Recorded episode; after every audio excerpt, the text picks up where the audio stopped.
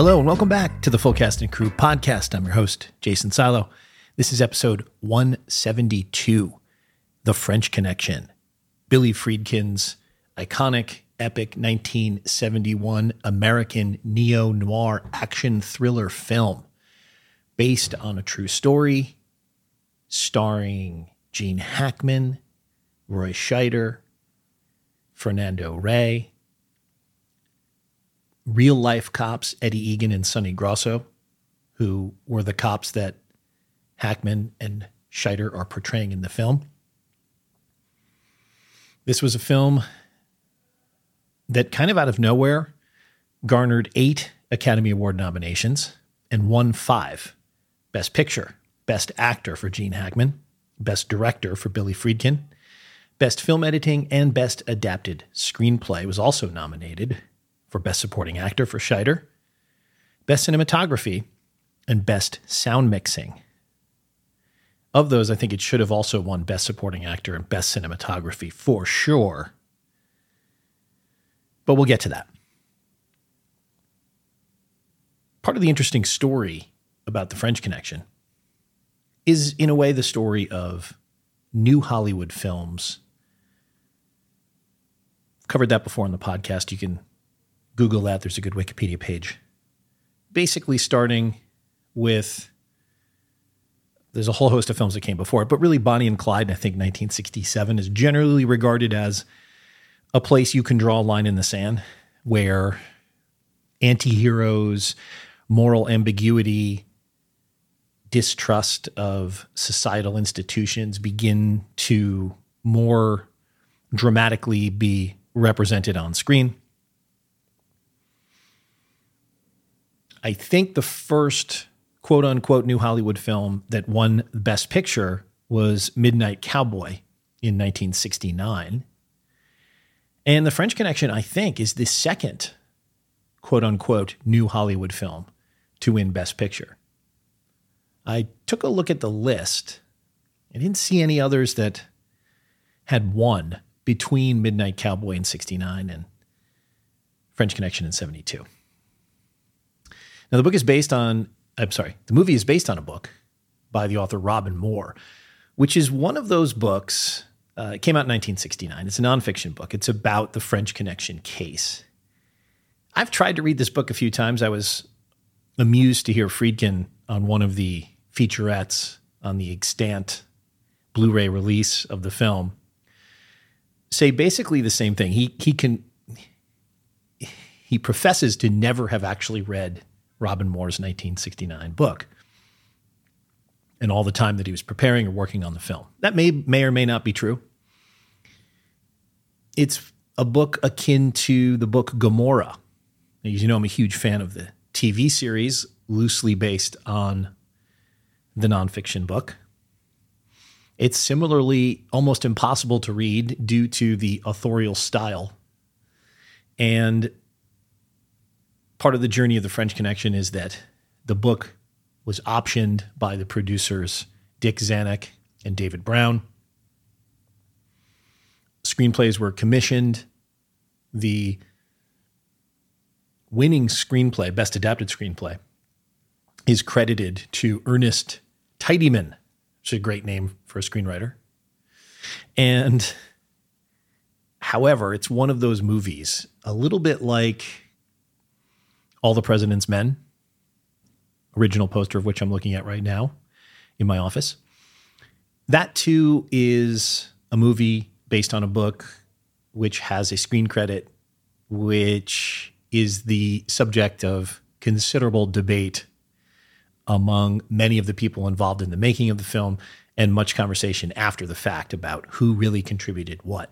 Similarly, here, you have a lot of people talking about the fact that while the dramatic events, the essential components of the story of a Marseille, France based heroin importation ring operating in New York City for 25 years, importing incredibly lucrative amounts of heroin while all that was in the book and was put onto the page by Ernest Tidyman, what was missing, according to Scheider, Hackman, Friedkin, Owen Roizman, the cinematographer, on and on, is the dialogue that would bring that story to life. And that, in the telling of many of these people, was generated through the director, Billy Friedkin, and Gene Hackman and Roy Scheider riding along with real life's real life New York narcotics detectives Eddie Egan and Sonny Grosso.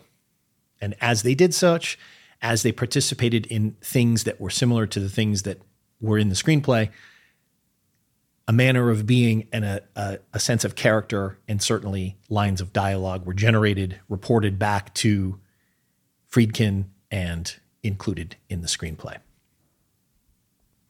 Eddie Egan and Sonny Grosso are colorful characters. They were point counterpoint. They were glass half full, glass half empty.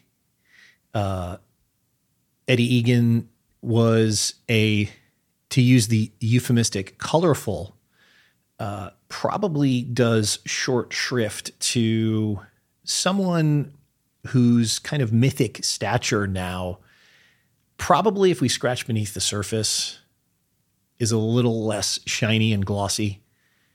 You know, the era of the all knowing, all connected narcotics detective really running roughshod over the rights and laws of individuals and cities, being above the law himself. Uh, th- those era, that era can still exist, but plenty of great films and books have been written about the subsequent corruption scandals that would rack the NYPD through the 1970s and into the 80s. The 7 5 is a great documentary about that. I highly recommend you check that out. So, Eddie Egan is, in the words of Billy Friedkin, although he's careful, I note, to always ascribe this quality to the character of Popeye Doyle, who is clearly based on Eddie Egan. But of Popeye Doyle, Friedkin would always say, This guy is a monster. He's not someone we're humanizing. He's a racist. He's a violent thug. The line between cop and criminal is not just blurred, it's completely obfuscated in a guy like Eddie Egan. And this is something that appears throughout Friedkin's work as a director when he's doing work in the crime space. You can check out my episode on To Live and Die in LA, which is exactly a similar kind of a cop who cuts all the corners, pays the ultimate price. Eddie Egan himself paid a price at the end of his career in a way that is kind of pointedly a big middle finger from the institution itself to Eddie Egan. I'll talk about that when I get there. But uh, his career ended with the transition that he and Sonny Grosso both made to the world of film. Eddie was an actor, appeared in this film. He appears as the boss of himself, the Jimmy Popeye Doyle character, and Buddy Cloudy Russo, played by Roy Scheider. This film was budgeted at $1.5 million. It went over by $300,000, which Friedkin says at the time was a pretty, pretty big deal to go over by $300,000. It wasn't a low budget film for its time, but it certainly wasn't a uh, wasn't an amount of money to sniff at. And so going over by 300 was a considerable degree. The way that the case itself, which has been written about extensively, is portrayed, Friedkin uses some great phraseology in his discussion of the film. He talks about the film as, quote, an impression of the case, which I love. In other words, there was a lot more criminal justice agencies involved. The screenplay in the movie reduces that to two, which is a New York Narcotics Bureau and a Federal Bureau of Narcotics, both of which don't exist anymore. Um, but basically, this Marseille, France based heroin importation ring brought 50 kilos a year into New York City for about 25 years. And This scheme stretched from Indochina, Turkey, France, United States, and Canada. It began in the 1930s and it was dismantled, quote unquote, in the 1970s. It probably provided the vast majority of the drugs that were consumed in the United States during those decades. And its participants are well known and well documented, as is the majority of their ability to escape proper punishment for the crimes committed, as represented on the film. Now, I watched this on a Warner Brothers Blu ray disc, um, which I believe for the moment is the only edition of the film available. There was the film is now owned by Disney. I've I just recently read because you may remember that over the summer there was a controversy that put the French Connection back in the headlines. I'm going to quote here from an article from the New York Times written by Neela Orr from July 6, 2023. And this, funny enough, the scene that was censored is the only word, is a scene that was the very first scene shot in the film. And it's the scene that opens the New York portion of the film after we have this introduction in Marseille and it involves the uh, Popeye Doyle's use of a racial slur, which is one of I think two that I heard the Popeye Doyle character utter over the course of the film. And what happened was on the Criterion channel, I guess for whatever how the rights of these things work is is difficult, but uh, the Criterion channel had a streaming version of this, and much of this scene was edited out. The article says people viewing via Apple TV and Amazon found the same thing, but it was reported that the version available on Disney Plus in Britain and Canada remains unedited, suggesting that whoever authorized the cut imagined the moment to be unfit for American audiences in particular. The domestic market, quote, now sees a slapdash sequence that has Russo entering the room clutching his forearm, followed by a jerky jump to the door where Doyle waits. The disparaging exchange is, of course, omitted.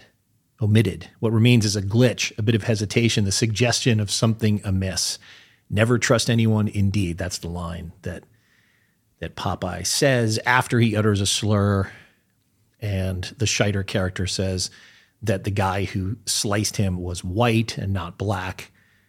And Popeye says, never trust anyone. So this kind of briefly was a part of a whole issue that kind of started to come up in 2022, which was publishers going back and editing out racial slurs or other controversial descriptors like fat or ugly from books, including Mark Twain, Roald Dahl, and films like The French Connection.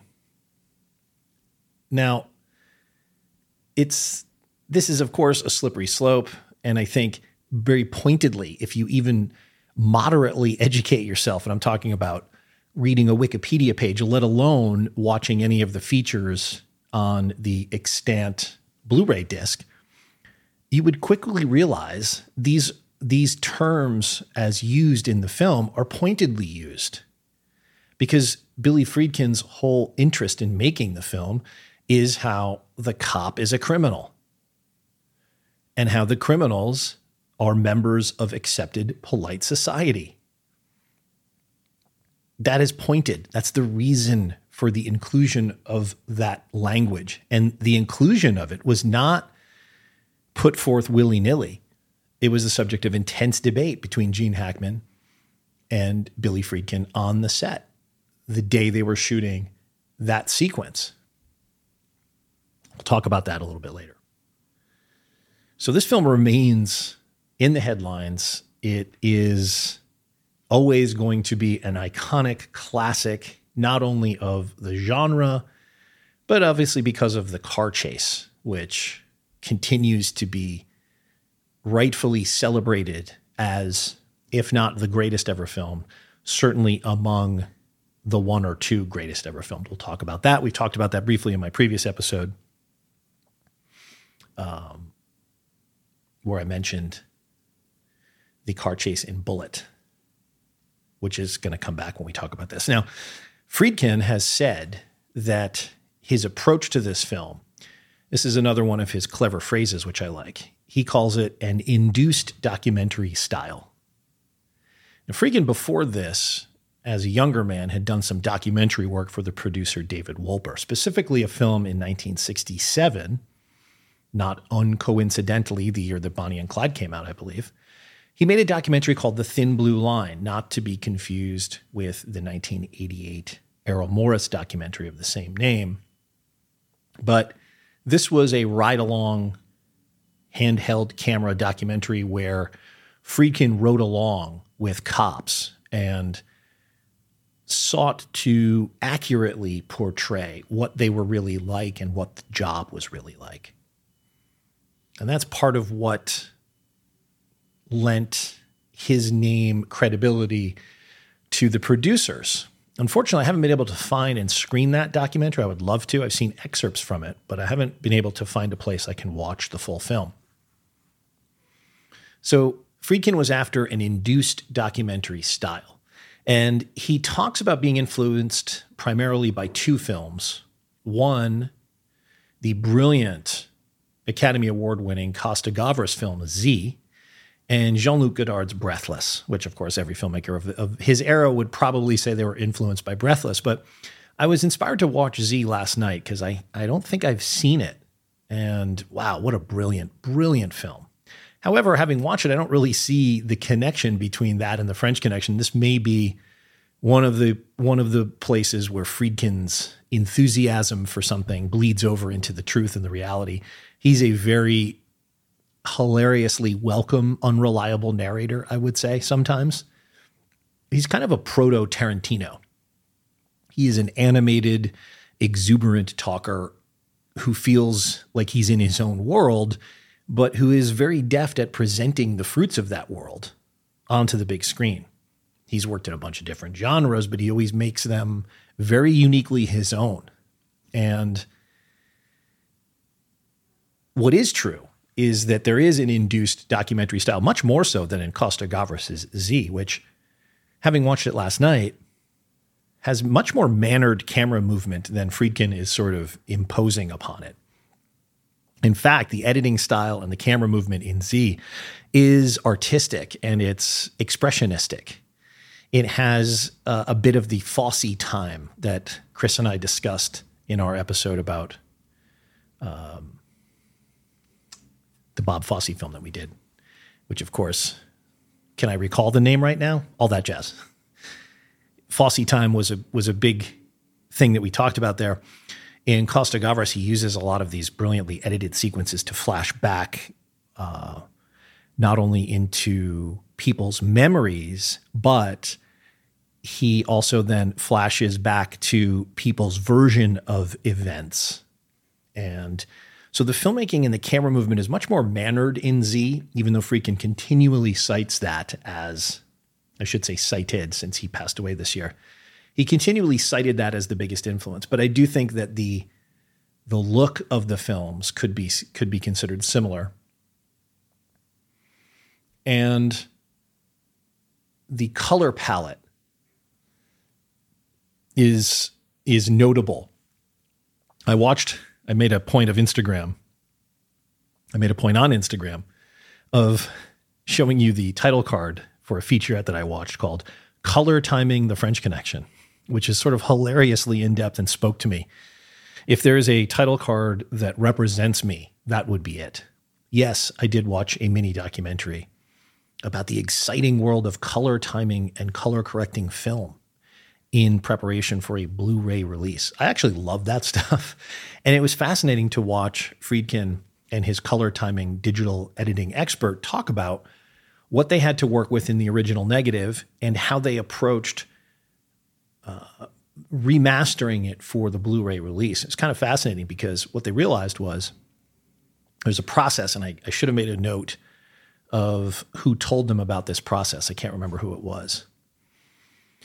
Uh, but a filmmaker, another noted filmmaker, said to Friedkin, you know what you should try doing is just reduce your negative, the original negative, to a black and white master, and then create another master which has the color um, raised to such a degree that it's kind of blown out and out of focus and then bleed in the color one to the black and white one to just the degree you're looking for. And that will result in what you're looking for, which was this kind of pastel color scheme. I don't mean pastel in a Wes Anderson manner, but in a 70s film kind of manner. If you watch the film on the Blu ray, I think you'll notice the fruits of that. But it is weird to me that a film of this stature uh, never had a criterion release. And I guess that has to do, I should look more into this for a future episode if anyone cares, but the rights and licensing issues of what becomes a criterion and what doesn't would be curious to know. Disney, if Disney indeed owns the French Connection since 2019, do they license it for an addition to the criterion? I don't know how that works, but there certainly should be one. There's a lot of great features. I really enjoyed watching the features on the on the Blu-ray. Now, as I said, a lot of the dialogue was arrived at through these ride along sessions and a lot of cops and a lot of actors and a lot of filmmakers will talk about, you know, we rode along to get the flavor of these characters and these locations. And there's a great BBC documentary that's included on the Blu-ray disc by Mark Kermode and here's a little bit of that. Very interested in how cops worked, and, and the only way to really know that is to be with them and to step into their shoes. That's the way Billy is. He's a stickler. That's Sonny Grosso, one of the actual that credibility and the specifics and what he finds interesting. He'll he'll inject it right into a script. He had a knowledge of the street that you know, you don't find. Uh, this is Randy Jurgensen, who is one of the consultants on the film and also plays a great little small cameo role in the police garage. I remember the first time we took Billy to a shooting gallery. You know, a shooting gallery is, we call that where people who use drugs go to shoot up. And Billy lived in the 90s on Fifth Avenue. And we took him to a shooting gallery on 110th Street in Fifth Avenue. Eddie or Sonny would pick me up on the street. We go. That's Billy Friedkin right there. An eight-minute drive up to 135th Street, and uh, suddenly we were plunged into a world of darkness. So when we kicked this door in in this abandoned building, and found about 15, 20 people in all kinds of disarray and with needles in their arms and tubing around and belts around their arms and Billy was like amazed there were apartment buildings just rife with them. And I guess they wanted to show me what the world was like.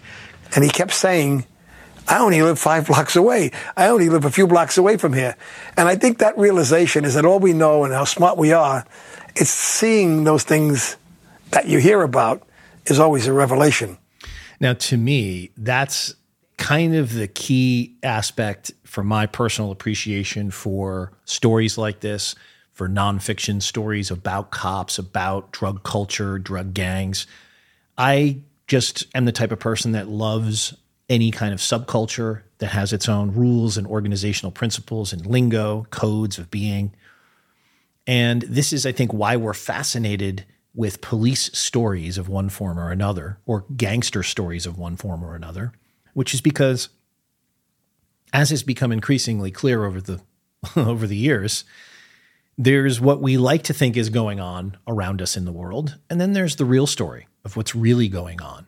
And I think collectively as a species, humans prefer to have more of the made up version where everything's okay and we're not complicit in various forms of societal problems that cops and certainly criminals experience on a day to day basis. The things that your average police officer sees on a daily basis so far outstrip what you or I think is actually going on in the world on a daily basis. And you've seen this yourself if you look through a tabloid newspaper, which specializes in bringing you some of the worst types of news stories and the worst types of murders or or crimes. It's almost unreadable to contemplate some of the awful things that occur every single day in cities all around the world. This is what these cops are exposed to. And I think that's part of what Friedkin gets off on as a voyeur and what he's trying to do.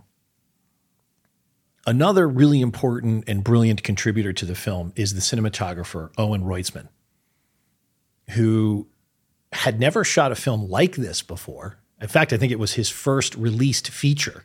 He had worked on a film before this that wasn't released, which sounds kind of funny. Uh, it was called Stop. Here's the synopsis. In this unreleased film, Michael and Lee Berger are an unhappily married couple looking to rekindle their marriage after moving to Puerto Rico to live in his brother's house that Michael inherited after a murder suicide. They decide to try swinging with disastrous results. No word on why it's not released, but there are some fantastic stills from the production that you can take a look at on IMDb. But this is Owen Roizman's first feature film, which is incredible because he would be nominated for an Academy Award, and to my way of thinking, easily should have won. But we'll talk about that a little bit more when we get to the uh, awards section of the film. And another person I want to particularly single out from the cinematography department is the camera operator Ricky Bravo, who basically shot the entire Castro revolution in Cuba with a handheld camera in real time. So, a lot of footage that anyone has seen of the Castro revolution, he was along for the ride and shot a lot of that action in a manner that has been mimicked in other films like Che and and uh, his work here draws upon that. So that's part of the induced documentary style that Friedkin, with his obsessive attention to detail, is after. And the locations. This entire film is shot on location. It's a huge aspect of the film's success. My recent uh, Across 110th Street episode, I uh, talked about how the location shooting, particularly the inside location shooting on that film, was so metamorphosized by the advent of a particular camera, which was a year away from when this was shot. But the exterior nature of this film, and certainly the iconic car chase, the street locations, all of this stuff is so great. And it's part of why we still love this film is it's capturing a New York, as Owen Roizman says, it's a New York as it really was, in the same way that I was talking about cops being exposed to a truth. Well, this is not the New York of uh, Manhattan in Woody Allen's eyes. It's not a romanticized, sanitized version. This is what really is a portion of what's really going on. Now, I mentioned that Friedkin had talked about Costa Gavras and Jean Luc Godard, but I think, to my way of thinking, there's someone whose films seem much more uh, influential to this, who I've never heard Friedkin mention, but I can't imagine he wasn't a fan if he's mentioning Godard. The films of Jean Pierre Melville, which I'm a big fan of, I've talked about them on the pod a few times. Going back to 1956, uh, crime drama Bob le Flambeur, Le Doulos, Le Samouraï, and Le Cercle Rouge. How's that for some French accents? accents? And also Le Silence de la Mer and Army of Shadows. All of those films are films from before 1969. French Connection is 1971. Now, particularly Bob Le Flambeur, Le Doulos, Le Samouraï, Le Cercle Rouge, those crime films are so they're so stylish and sparse to use some terminology that's attributed to Jean-Pierre Melville. They are neo-noir films, but they are existential. They're kind of nihilistic. They're uh, they're very French. but they are a part of the path towards the French New Wave cinema of a Jean Luc Godard. And the French Connection could be one of those Jean Pierre Melville films, except for the fact that it's pretty talky, where Melville films and protagonists tend not to be so chattery. It's much more about the cinema of expression and visage and action, whereas you have a lot of talking in these films. But I think that Jean Pierre Melville is someone that seems to be an antecedent to the French Connection, even though it's not mentioned. And one of the featurettes talks about previous cop dramas. You know, what were cop dramas like before the French Connection?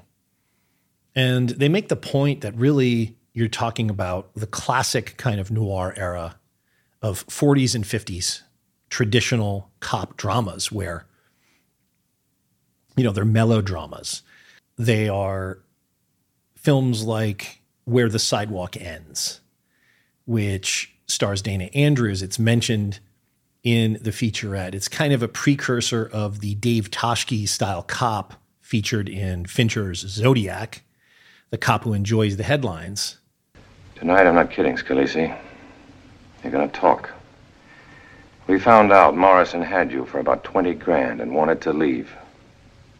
So you knifed him. Then you got worried about Kenneth Payne sobering up and telling about what happened. So you sent one of your mugs down to his place to knock him off. You trying to frame me for Payne? You killed Morrison, and you killed Payne. And I'm going to get a statement out of you. But these classic noir period cop films are much more melodramatic and they're much more they're much more Freudian. You know, the think about even a neo noir like Chinatown. We have this Freudian undercurrent, right? With she's my sister, she's my daughter.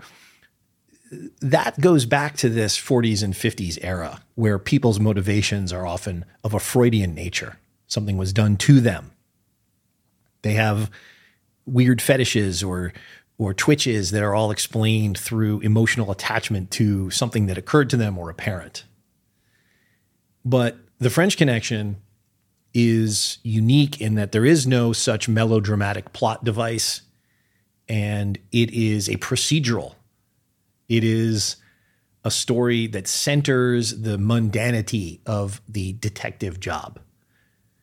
It features a lot of waiting around and a lot of following. And as such, yes, it also features some phenomenal chase based filmmaking, but it's realistic.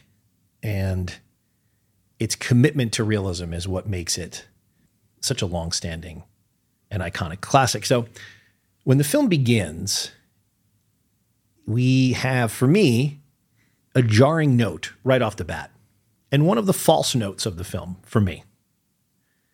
You know, again, I think my job here is not to be enthralled to this film to the point where I don't point out some things that I think don't measure up.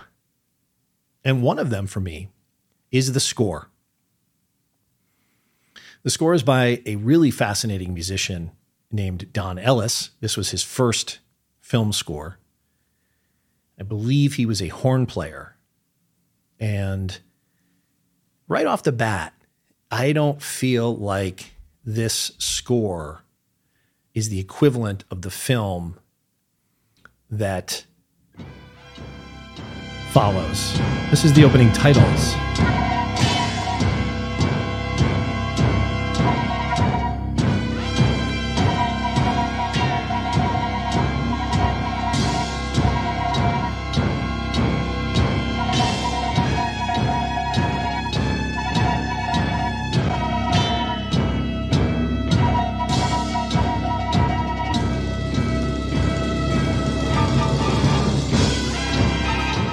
It's not exactly dulcet, is it?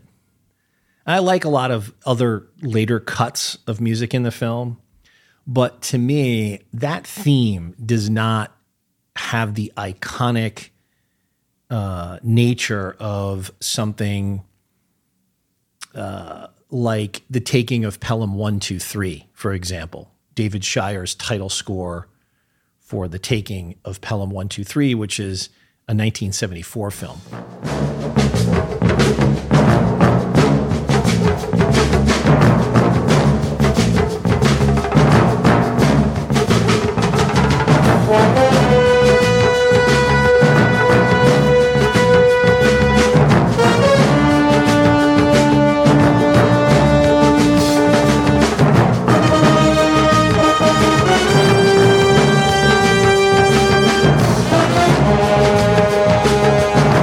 Now, we can say that this David Shire score for the taking of Pelham 123 certainly owes something to Don Ellis's score from The French Connection because it has elements of that atonal, horn based, clanging, jarring tone.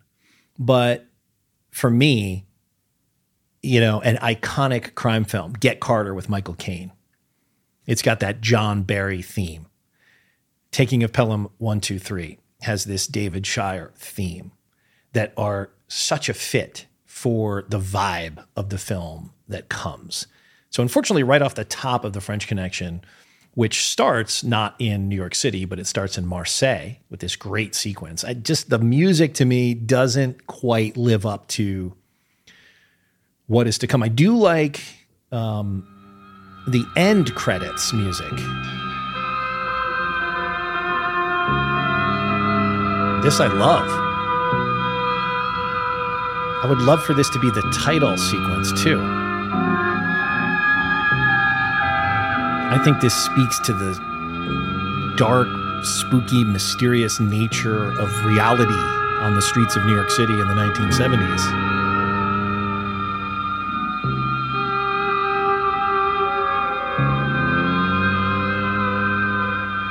So, this music is continually fascinating and is very well used and sparsely used throughout the film, but that kind of jarring atonal bit off the top kind of throws me off.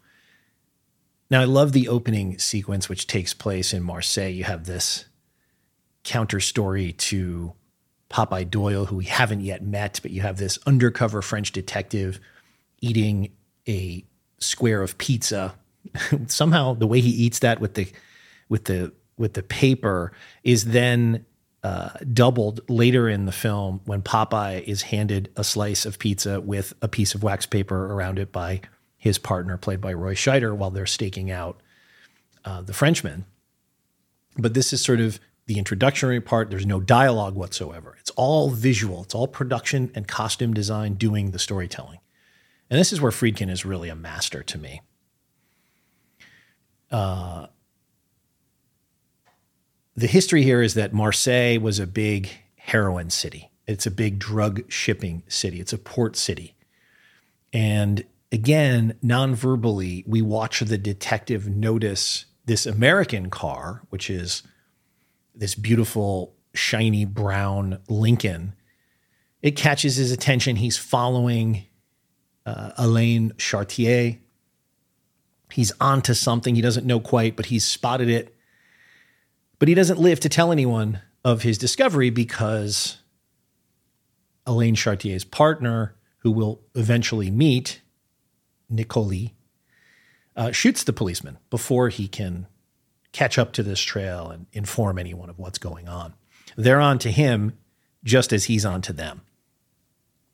And there's a great Friedkin touch where, after Nicoli shoots the unnamed detective who had just bought a baguette Nicoli reaches down, rips off a piece of the baguette, takes a bite, and walks away. Just classic Friedkin. It's so good.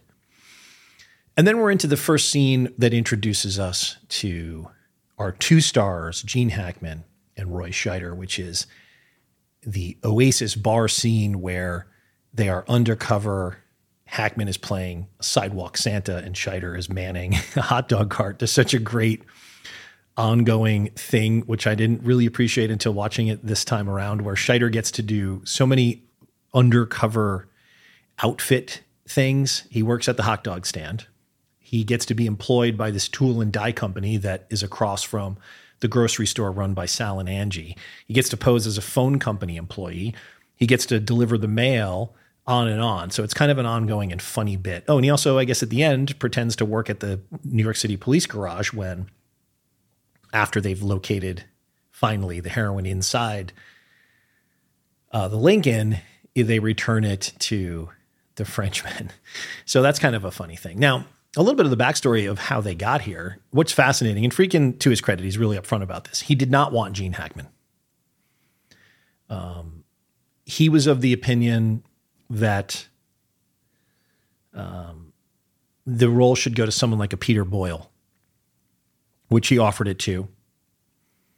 He also offered it to Jackie Gleason, who he thought had the right sort of louche, slightly destroyed lifestyle um, stuff that the real Eddie Egan kind of gave off to a innately laser focused character assessor like Friedkin, who I think understood Egan's bluster and bravado for the thin layer of protective tissue that it really was, which covered up maybe an essentially dysfunctional person for whom police work provided a path in life that otherwise would have probably gone far off the rails and maybe did go a little off the rails even as he functioned as a police officer. He did have some troubles, which we'll talk about when we get to that section.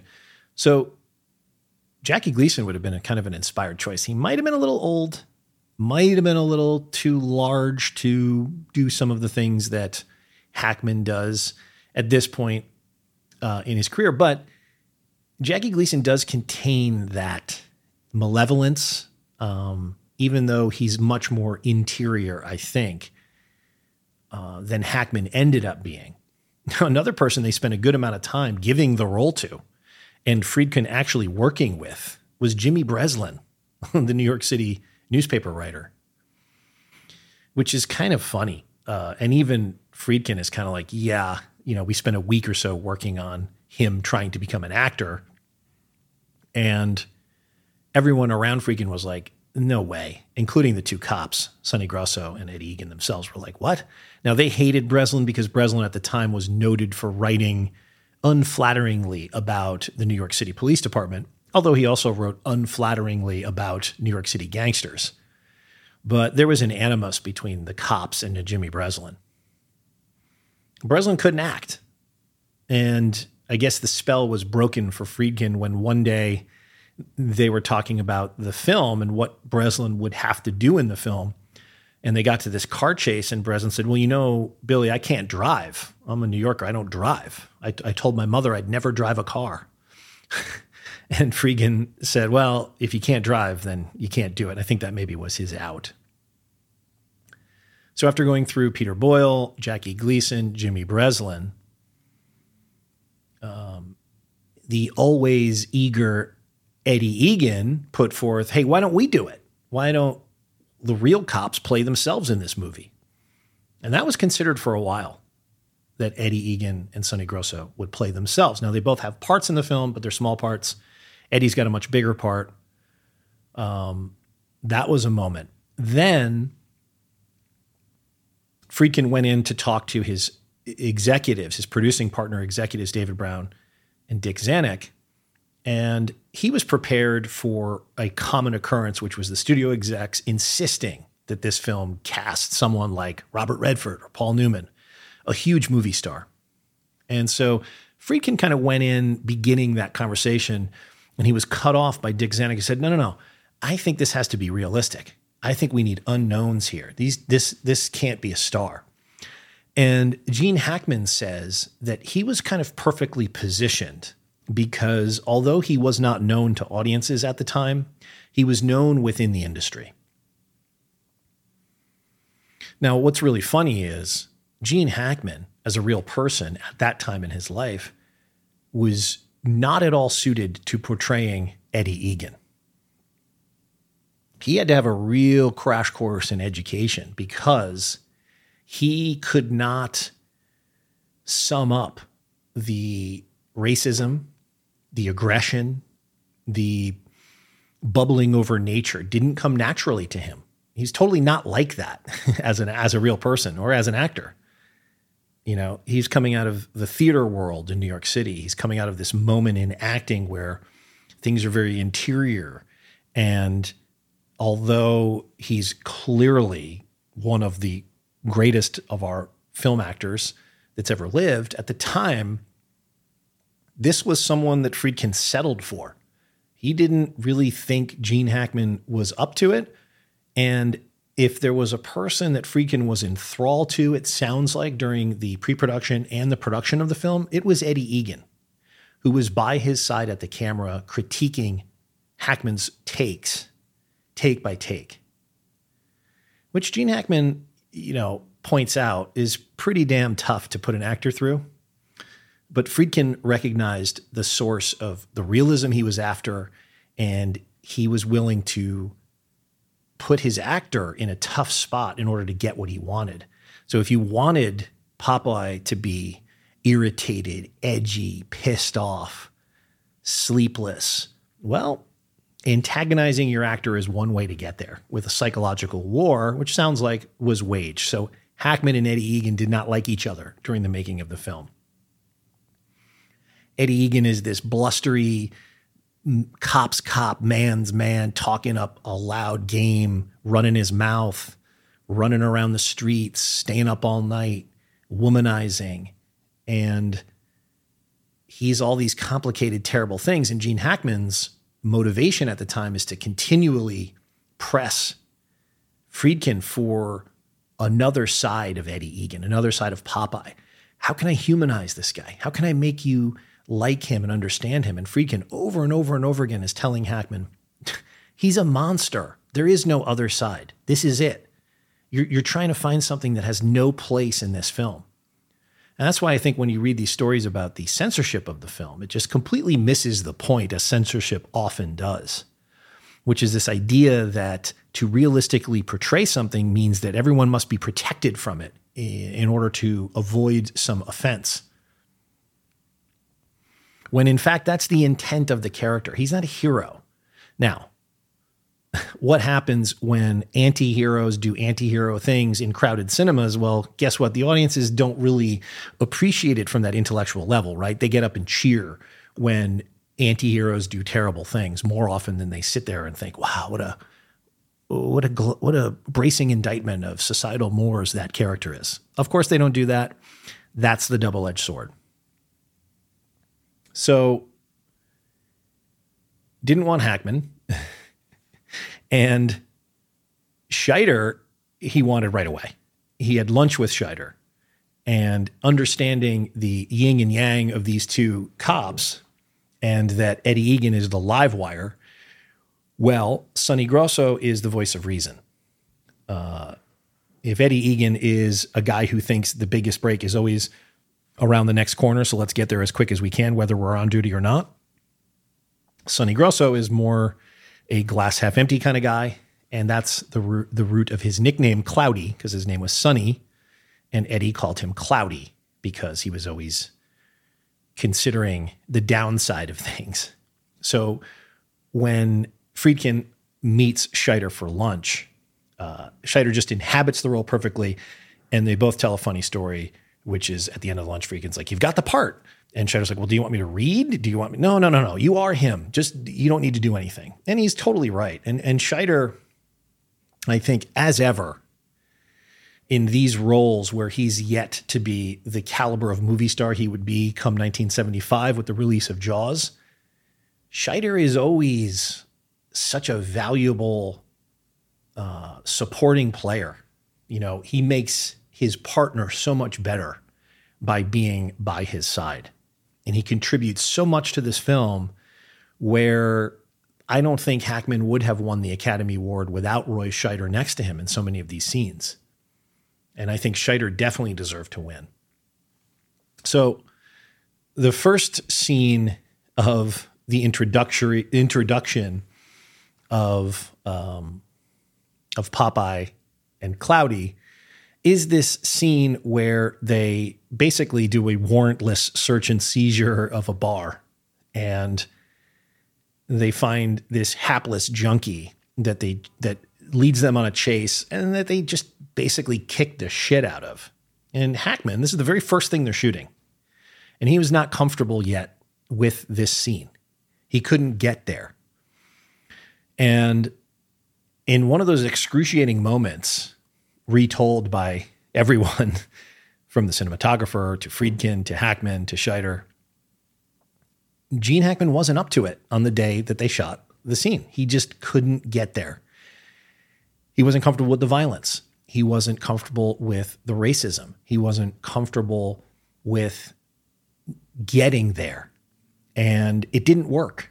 And he talks about the end of the very first day of shooting. He is aware, as any good actor or film professional is, that it, that was a wasted day. We didn't get anything usable because of me. And he goes to Billy and he says, You know, um, I think this may be beyond me. I think despite all that we did to get here, I don't think I can do this. And Billy Friedkin was thinking to himself, and I think said to his producer, Phil D'Antoni, I think I got the wrong guy. And luckily, Friedkin had the intuition to punt that scene to the end of the shoot. And Hackman says that after then going through all of the other things they went to to get all of the rest of the film in the can, by the time they reshot that scene at the end, he could get there. He was Popeye Doyle. And this bar tossing scene was something that Hackman acknowledges he couldn't have done without riding along as he and Scheider did with uh, Eddie Egan and Sonny Grosso and watching them do exactly what happens in this scene. And, you know, these are things that probably still exist, but certainly existed in much more of a cowboy cop way in the 70s. And, you know, this is the introduction to to Popeye and to Cloudy. Popeye's here. Get your hands on your heads. Get off the bar and get on the wall. Come on, move. Move. Come on, sweetheart, move. Come on, move out. All right, come on. Face the All these drugs Move. are being Face the wall. dropped, and around you, know, you have two white cops going into an all black bar. Turn around. Turn around. Come on, you heart. Come on. Turn around, big man. Come on, turn around. Get on the wall. Get on. Get up. Turn around. Get up. Turn around. Hey, you dropped that. Pick it up. hands up. Pick it up. Come on, move. What are you looking at? All right, bring it here. Get your hands out of your pockets. What's my name? Doyle. What? Mr. Doyle. Come here. Now, this is taken from real life, where Eddie Egan would insist on being called Mr. Egan by criminals that he was tossing, and as part of his bluster and part of his performative act. And when they shot this sequence, Hackman was brought into the bar where they were shooting, and he's introduced to all of the black guys who are going to be portraying uh, the customers at the bar. And he's kind of sizing them up and he's thinking, geez, how am I going to like convincingly brace these guys? These are all way more intimidating guys than I am. And then Sonny Grosso took him around and introduced him to each guy, and they were all off duty narcotics detectives. so when you watch that Popeyes here scene, all of these guys, uh, except for the informant who comes in at the end, are all cops. And that's why they're playing their part of that scene so convincingly well. You know, the it doesn't need to be spelled out that they're being harassed, however involved they are or are not in a criminal lifestyle. However, many of them are carrying nickel bags of pot or or uh, glassines of heroin or needles. You know, they're in a bar minding their own business for all intents and purposes. And this sort of harassment is etched on their faces. And it's given voice by uh, one of the actors in particular who Hands on your head. sort of mutters under his breath, uh, you know, uh, when when Popeye is just like running roughshod over everyone. Drop something that belongs to you. What is this, a fucking hospital here? huh? Turn around there, fella. What do we got here, huh? This belong to you? Huh? Stand up there, naughty. Get your hands on your fucking head. Get in there. You want to take a ride there, fat man? Oh, bullshit. Huh? See, and you know this this is something he saw Eddie Egan do, and the fact that Hackman is doing it so convincingly is part of the acting journey that Hackman was on. Scheider tells a funny story, um, which is kind of akin to what I was talking about before. He tells this story that he was himself personally uncertain about the racism casually expressed by Popeye and Cloudy uh, while they were filming these scenes.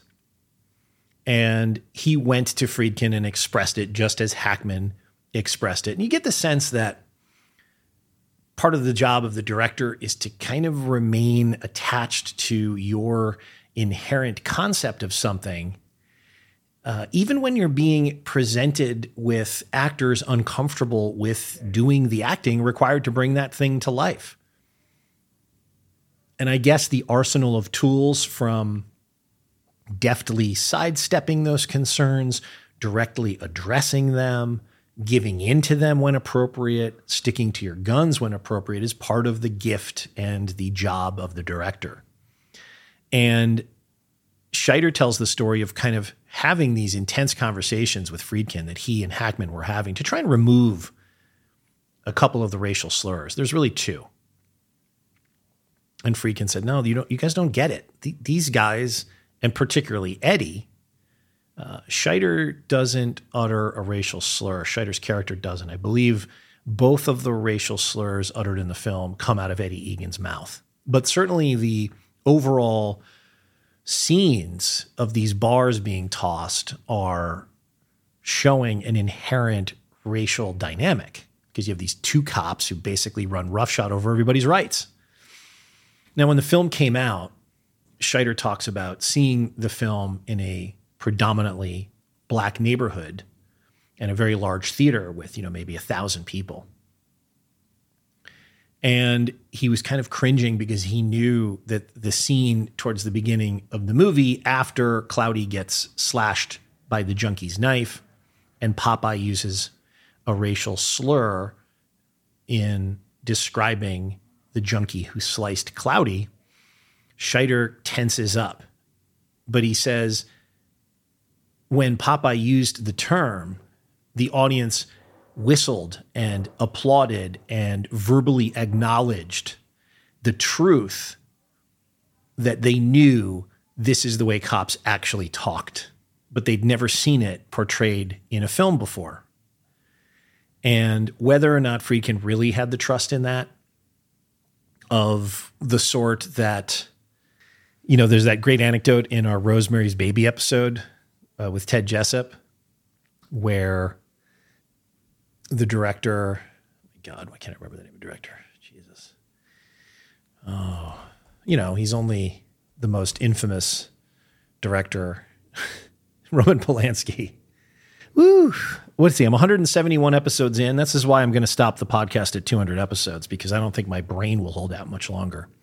But you know, there's a great anecdote in there where Polanski is filming Mia Farrow making a phone call, but she's framed out of frame and there's a doorway that prevents us from seeing her face talking on the telephone. And there's a classic anecdote where the cinematographer is like, But Roman, we can't see her. You need to let me move the camera. And Roman's like, No, no, no, no, no. And everyone's like, Okay, he's crazy. Let's just let him do whatever the hell he wants.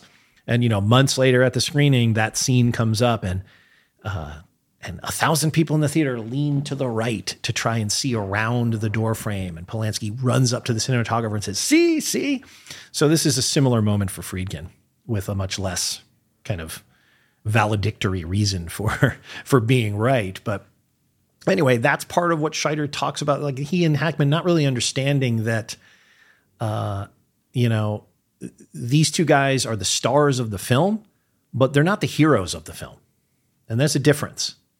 But cops also loved this film uh, because to them it portrayed accurately the danger, the boredom, the bond between the cops that the job necessitated, the hard work amounting to nothing in the end because of a bureaucracy, because of powers greater than they. So it's one of those films that's loved and accepted by both sides of the game of the streets. And another false note for me was always the you picking your feet in Poughkeepsie thing. which is as they're bracing the junkie after this scene, there's the continual reference I'm asking you what side of the street he lives on. Hey, shithead. When's the last time you picked your feet? Huh? What's he talking about? I got a man in Poughkeepsie who wants to talk to you. You ever been in Poughkeepsie? Huh? Have you ever been Poughkeepsie? Hey, man, come on, give me a break. Hey, here. I don't know what you're on, talking about, man. Let me hear you say it. Come on. Have you ever been Poughkeepsie? You've been in Poughkeepsie, haven't you? I want to hear it. Come on. Yes, yes, yes. I've, I've You've been there, right? Yeah, yeah. You sat on the edge of the bed, didn't you? You took off your shoes, put your finger between your toes, and picked your feet, didn't you? That's it. Yes. All right. You put a shield in my partner. You know what that means? God damn it! All winter long, I gotta listen to him gripe about his bowling scores. Now I'm gonna bust your ass for those three bags, and I'm gonna nail you for picking your feet in Poughkeepsie. No. So that always to me felt like it was affected. It felt like it was straining for humor. And I didn't appreciate it until I saw a whole host of making of featurettes on the DVD where Eddie Egan himself talks about this, Sonny Grosso talks about it, Hackman talks about it, Friedkin talks about it. That basically this was part of Eddie Egan's shtick in the streets, which was that as much as the bravado shown in the bar tossing scene, they all acknowledge like they're playing the part. That's not really who they were, but they swole up into this caricature of the tough cop in order to do that work. And one of the things that Eddie Egan was known for was using this Poughkeepsie thing. And it was designed to keep the suspect off balance while being subjected to intensive questioning. So that in Hackman's agitation and anger and amped up in your face nature in this scene, the the the junkie guy is just like, what the fuck is he talking about? And and he has no recourse except to agree with this maniac who's screaming about picking your feet in Poughkeepsie in his face. And what it does is it's it's a false flag. It's sort of designed to uh, get him to focus on something else, so that then they can come around on the side and get the information they really want.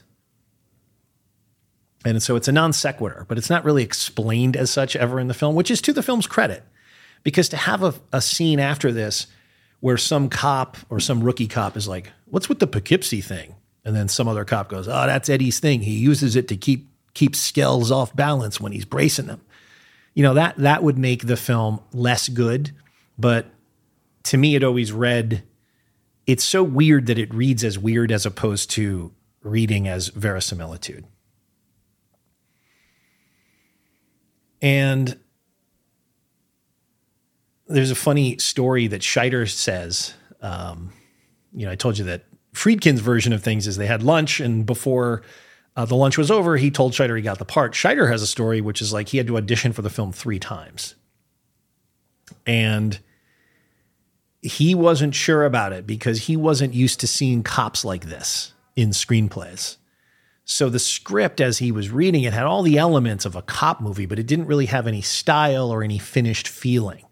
And all of that stuff was gotten, as I mentioned, by these two guys going out with Sonny and Eddie and then telling Billy about what they saw in the dialogue and getting that into the script. But he has this funny story about how he went and auditioned, and there was sort of a, a disjointed voice in the audition room that he couldn't really see, had kind of a British accent. And the the voice kept asking him how tall he was because apparently Billy had had it in his mind that Cloudy had to be six feet tall. And so Roy Scheider said, you know, I'm 10, I'm uh, six foot 10 and a half, but with the right shoes, I can be six feet. He mentions that once. He goes back a second time, auditions again. And again, he's asked the question, how tall is he? He answers it again. I'm six foot 10 and a half, but with the right heels, I can be six feet. He goes back a third time. He's asked a third time and he explodes and he says, Are you telling me that if James Dean or Brando came in here and auditioned for you, you would discredit them from the role because they weren't six feet tall?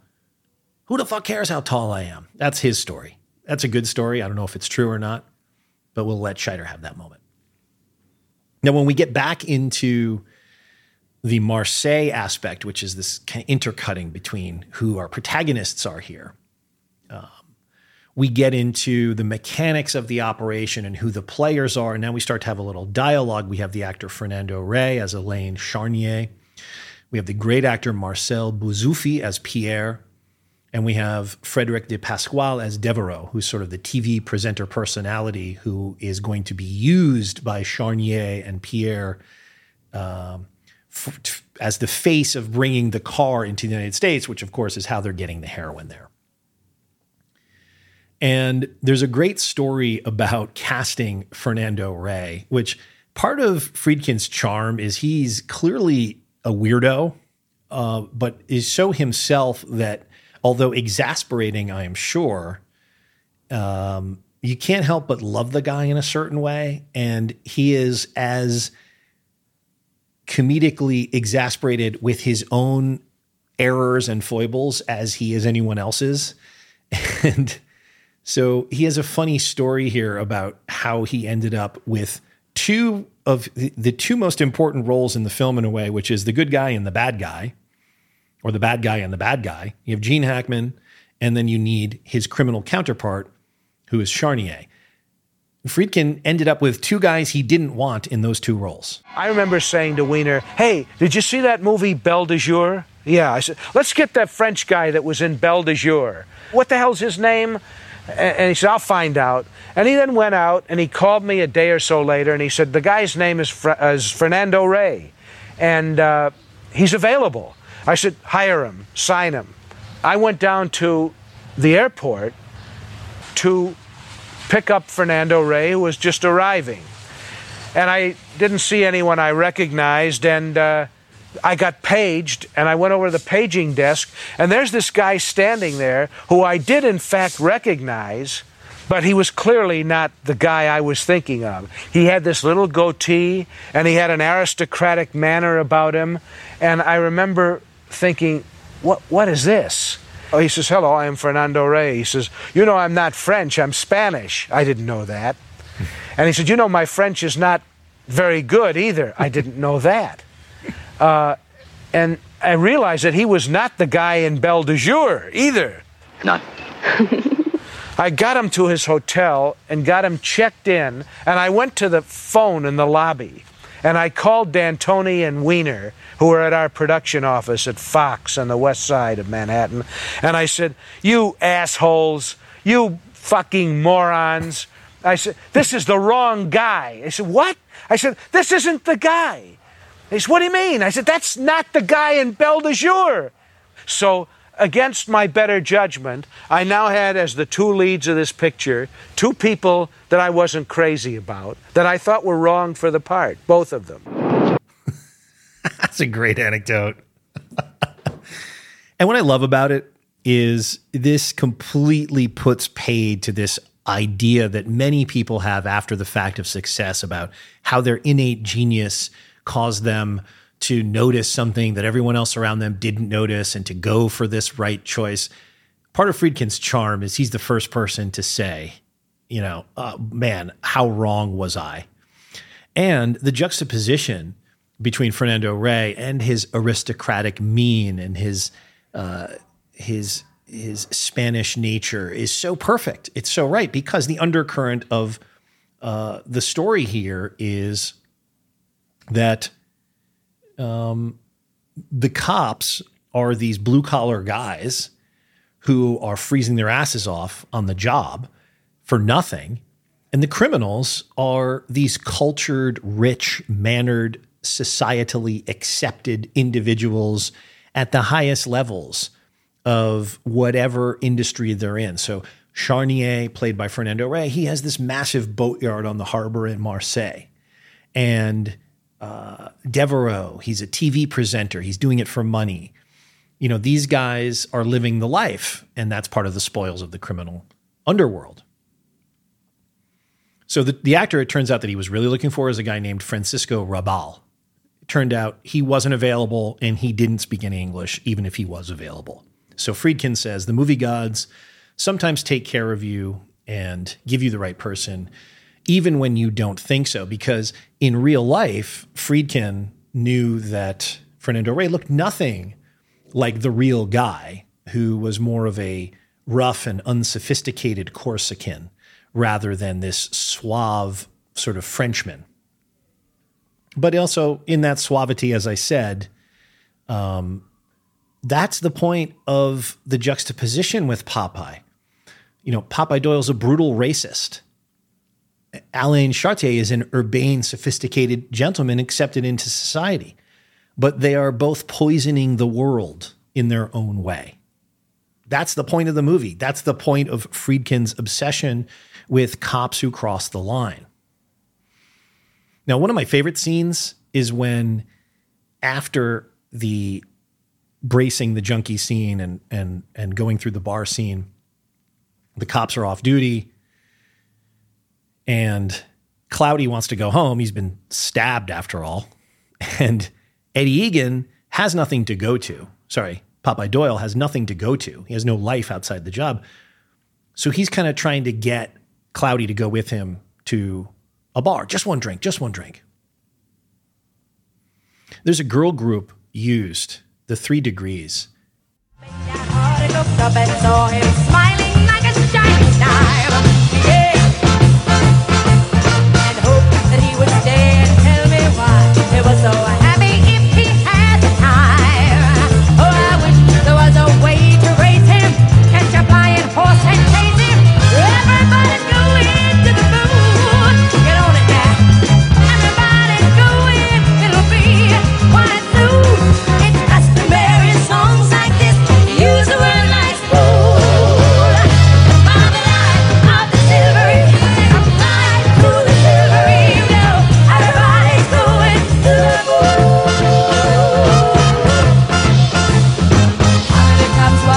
Incredible arrangement.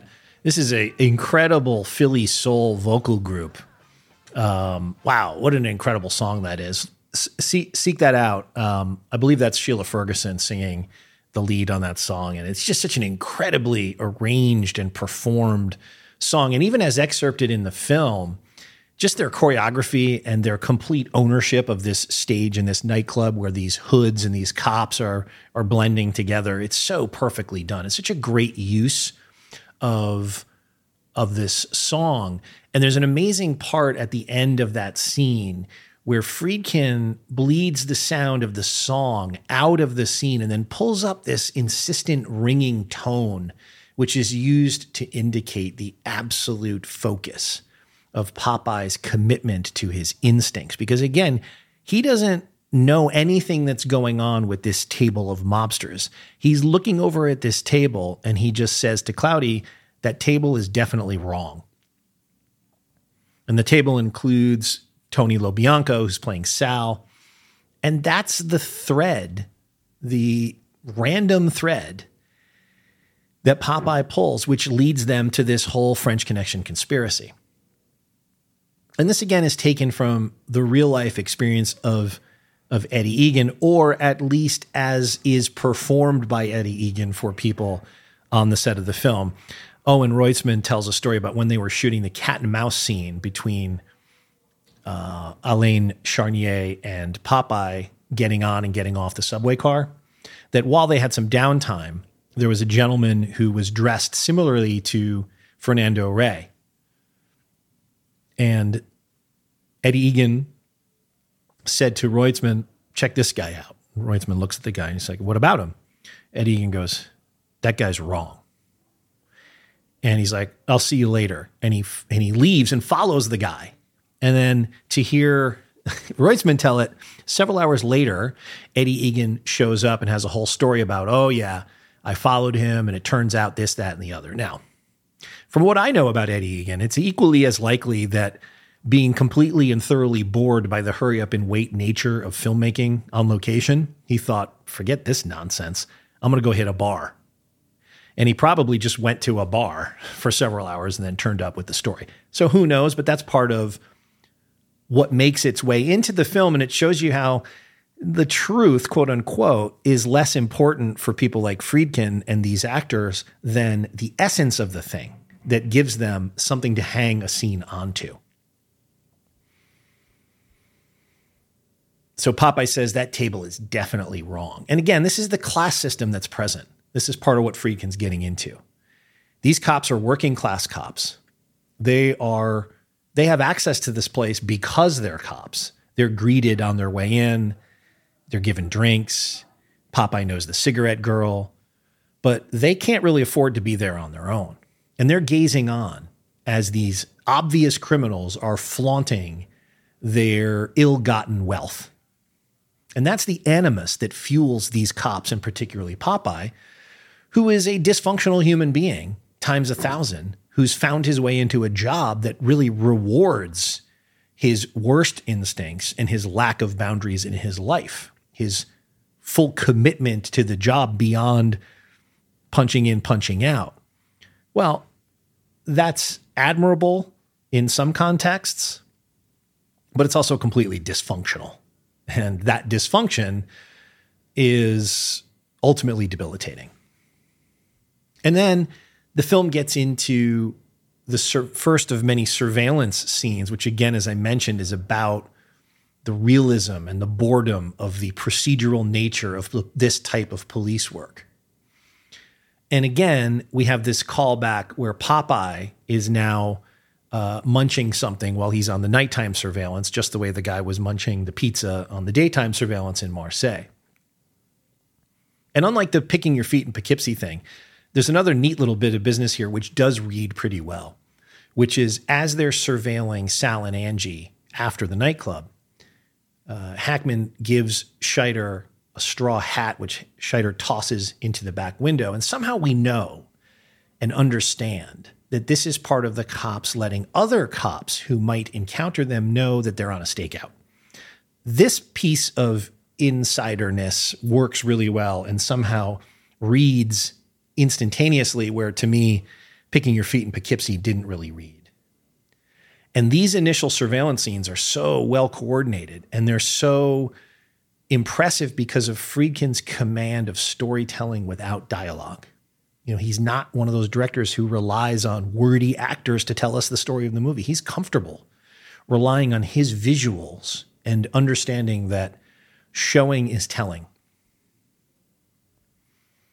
But in the next scene where we go back to Marseille and now we're learning more about this plot between Charnier and Devereaux, the TV presenter who needs money, uh, we do have some talking to explain the plot because here we have to now begin to understand that Devereaux is going to agree to be a part of the process here. And the actor who plays Devereaux is so good at appearing visually to be compromised, venal, broke, money hungry, willing to corrupt his morals. In other words, he's a TV personality. Incidentally, that scene where Charnier uh, disembarks from a boat and goes to meet Devereaux and Nicolay is the Chateau d'If, which is where the Count of Monte Cristo was imprisoned. It's a bit like a French San Quentin. You know, it's an island prison destination that you can visit. And Charnier and Fernando Rey eats this moule, this mussel. It's so great. And when we get back to New York, um, we have another kind of warrantless bar tossing scene, but it moves the plot forward because we have the introduction of this great informant character played by the great actor Al Fann. And this is a nice little bit of um, of Friedkin trusting in the the setup without handholding because for all intents and purposes it's another one of those uh, bar tossing scenes. But what really is taking place is popeye is meeting with an informant. But in order to do that he's got to appear to be uh, arresting someone harassing someone as opposed to just having a clandestine meeting with him. And so it's kind of hiding in plain sight so after he's done, you know, breaking everybody's balls and putting a few guys in the telephone boxes, he sees a guy coming out of the bathroom. Where are you going? You talking to me, baby? Yeah, I'm talking to you. Come here. Get out. No. What's happening, baby? Where you been, huh? I've been in there. You stand a toss? Sure, I'm clean. You shit? No, man. You know, Oh, man, who are you dick tracing somebody? I said I was clean. I'm not gonna get stuck, am I? No, I said I'm clean, didn't I? I do, you know what happens. Yeah, I said I'm clean. Oh, motherfucker, don't Hey, man. fucking over me. I'll fuck your motherfucking ass. What the fuck you think you're clean? Fucking with. Give me a nickel, man. Come on, come give me a nickel. Come on, come on, come on! I told you I'm clean. Man, what the fuck you want to come down on me like Ah, that come for? down on me. Oh, man, ass. you motherfuckers. So he gets him into this locked bathroom. Shit. And then the great Al Fann just gives him a smile, and then, you know, Everything's everything, baby. they're How come there's colleagues. something out there, man? That stuff's all milk. Ain't nothing around. Nobody's holding. I got a name for you. Cy Boca, Brooklyn. Both. Yeah. B-O-C-A. Never heard of. What about his wife, Angie? Doesn't register. There's been some talk, though. About what? Shipment. Coming in this week, week after. Everybody's gonna get well. Well, who's bringing it? Who knows?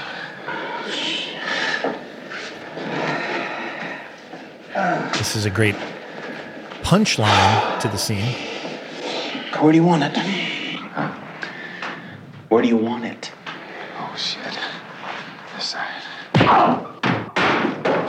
So, you know, Popeye's got to be seen kicking the shit out of this guy in order to uh, preserve his position in the theater of of the bar that we've done, uh, which is pretty good. And I think that's done pretty well. And then after this, we meet Eddie, the real Eddie Egan as Walt Simonson, um, who is the supervisor of our two cops here, but is played by the real cop that Gene Hackman is portraying. And what I like about the Devereaux character is, in addition to the actor that's portraying Devereaux so perfectly visually suited to be this this French TV personality, it's a nice little moment of satirizing the media here. tendance à, à, euh, euh, à penser à mes propres problèmes, enfin. Oh, well, Euh, mais- wait, mais- wait, no, no, Mr. Devereaux, is this your first trip to New York? Uh, yes, it's my first. Why did you choose to come by ship? The next several week, weeks will be very difficult for me. And uh, uh, the middle of the ocean is uh, the only place where the telephone isn't ringing all the time. Uh, je ne pense pas. Do you, do you agree with the recent survey finding that showed that Mayor Lindsay was the sexiest man in the world? Est-ce que vous êtes d'accord avec ce- cette espèce de référendum qui a, qui a donné que, que, le, que le maire Lindsay était l'homme le plus sexy du monde Euh, tout à fait, oui. What is the mayor- So you know this is this is used for subterfuge in this music cue afterwards as the Lincoln is pulled out of the cargo hold. We don't know yet that the heroin is in the car. We just know that this car is so important that we've been given a little bit of a cover story just there about why he took a boat instead of flying from France. Well, the reason he took the boat is to bring the car, which is loaded with heroin, but we don't know that yet as viewers of the film. That's not revealed to us until almost the end of the film when they strip the car and finally find the drugs.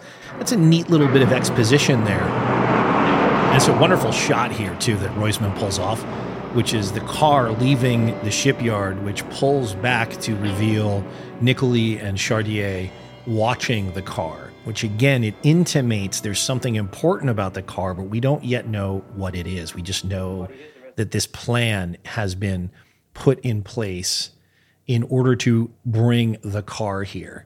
And then after that, we meet a guy we've been talking about on the pod the last You couple know Doyle, episodes. don't you, Bill? Yeah, I know, Popeye. These brilliant hunters cost the life of a good cop. Hey, look, this is the way you're That's Bill Hickman, legendary wild man and stunt driver. Shove it up your ass. He did the stunt driving in Bullitt. He does the stunt driving here in the French Connection, and he did the stunt driving. You came in here with a little piece of information. I know you And that's worked Eddie before you Egan had a little trouble. But don't give up on the wrong foot, huh? You have any problems, come to me with them. I'm I'll not getting handle off the lo- wrong foot, Simonson. Just keep Well, him off just my try back. and cool it with him. I will. If you have any problems, come to me. I'll handle them, all right? Do me a favor, all right? Be happy to work. with you, Okay, believe he's a good cop, basically a good cop. He's got good hunches every once in a while, all right? Fine, fine, Give him a fine, chance. fine. Just keep him off my back. Okay, so that that's two sort of non-actors acting.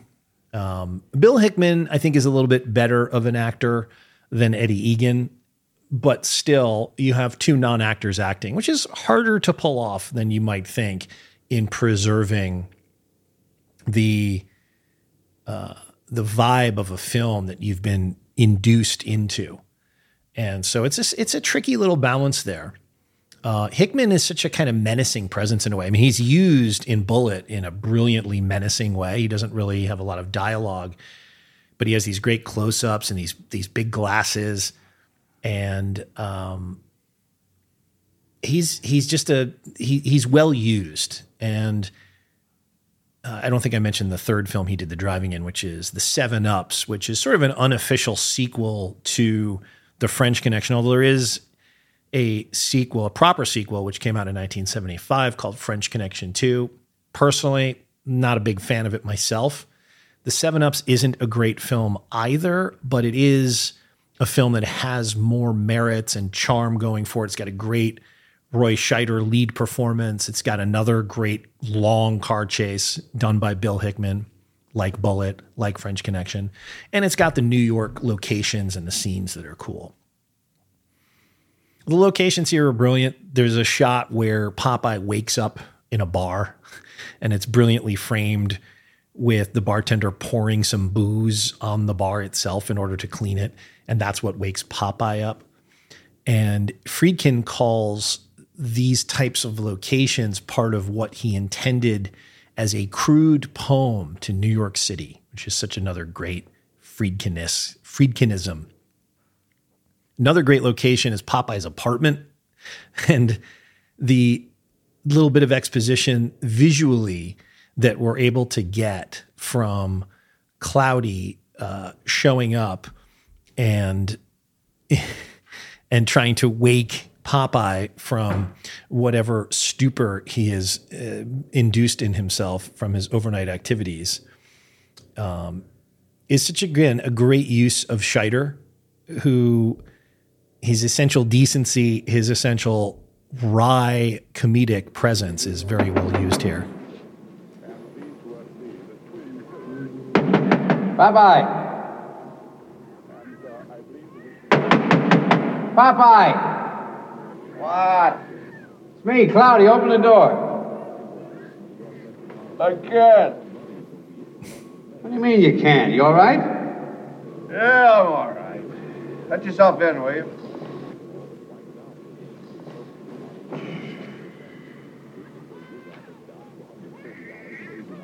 Like the set decoration of Popeye's apartment is incredible.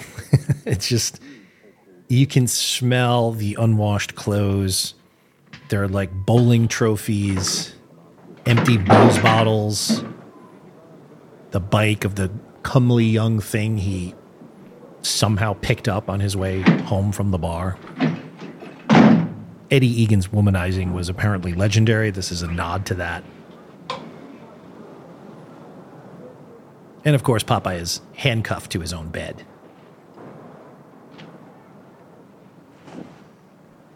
What happened? This is a great acting scene. Mm, that crazy kid. He locked me up with my own cuffs. Oh. Where's the keys? Scheider's put together. He's got his turtleneck, his coat, his hair is brushed. He's he's clean. Hi there. I love that Scheider doesn't unlock the cuffs. He just throws the keys at Eddie, or at Popeye. He's surveying the wreckage. Anybody hurt in this wreck? And what's kind of touching and heartbreaking a little bit is he's now leafing through I told you Popeye's to get plastic folders for this stuff. scrapbook of his police exploits. Scrapbook is like you. A mess. In my pants, will you?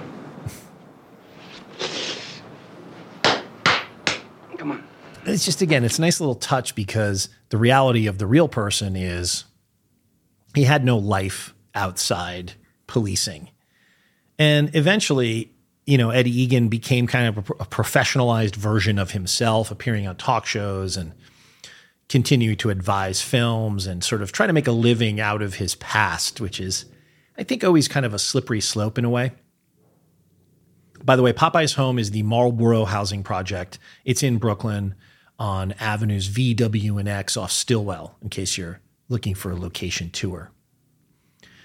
And I also liked the car auction scene, which again is a great example of Friedkin's use of these amazing real locations. And again, we're not being force fed the plot, we're being spoon fed plot elements, which only tie together really at the end of the film.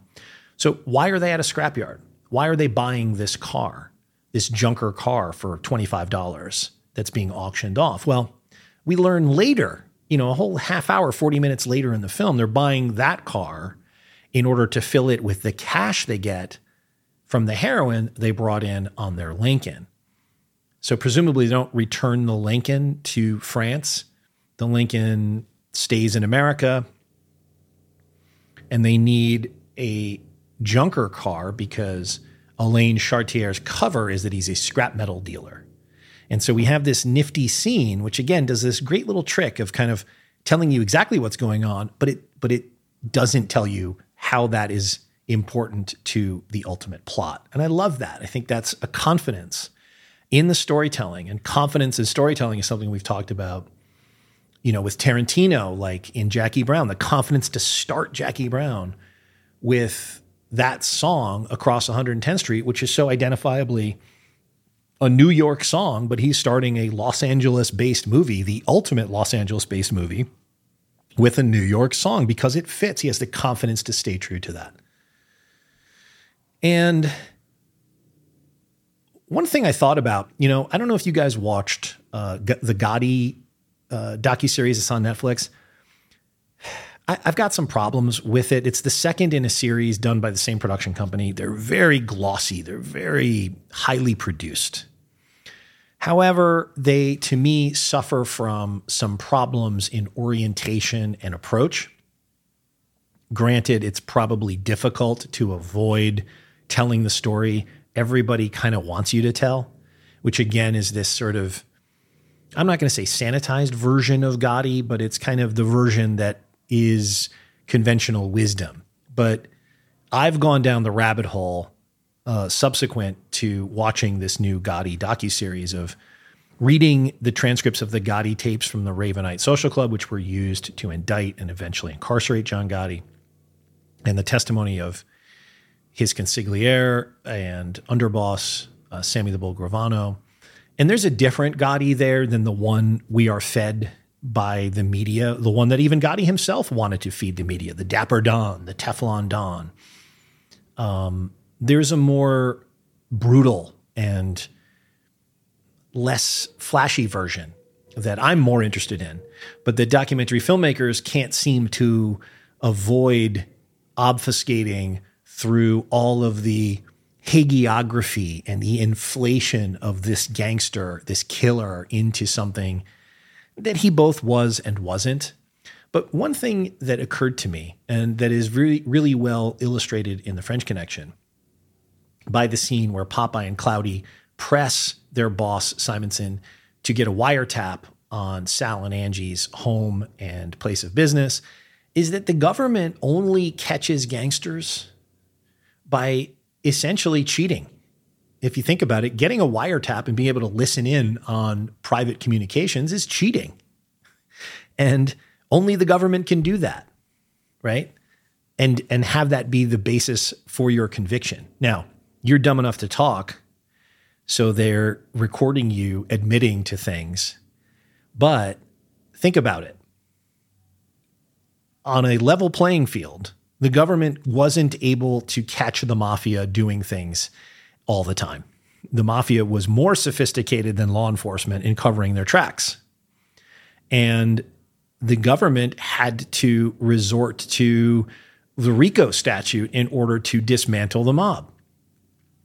They had to be able to prove that you were aware of and a part of a criminal enterprise larger than yourself they had to catch you discussing two predicate acts, two criminal acts, in order to charge you with the racketeering, influence, and corruption statute. In a way, you could look at that uncharitably and say the government had to cheat in order to bust up the mob. that the mob was more sophisticated than law enforcement and always uh, two steps ahead of them. And the only way really to get them was to bug them and to catch them talking in their cars, in their homes, in their social clubs. It's just kind of a funny aside.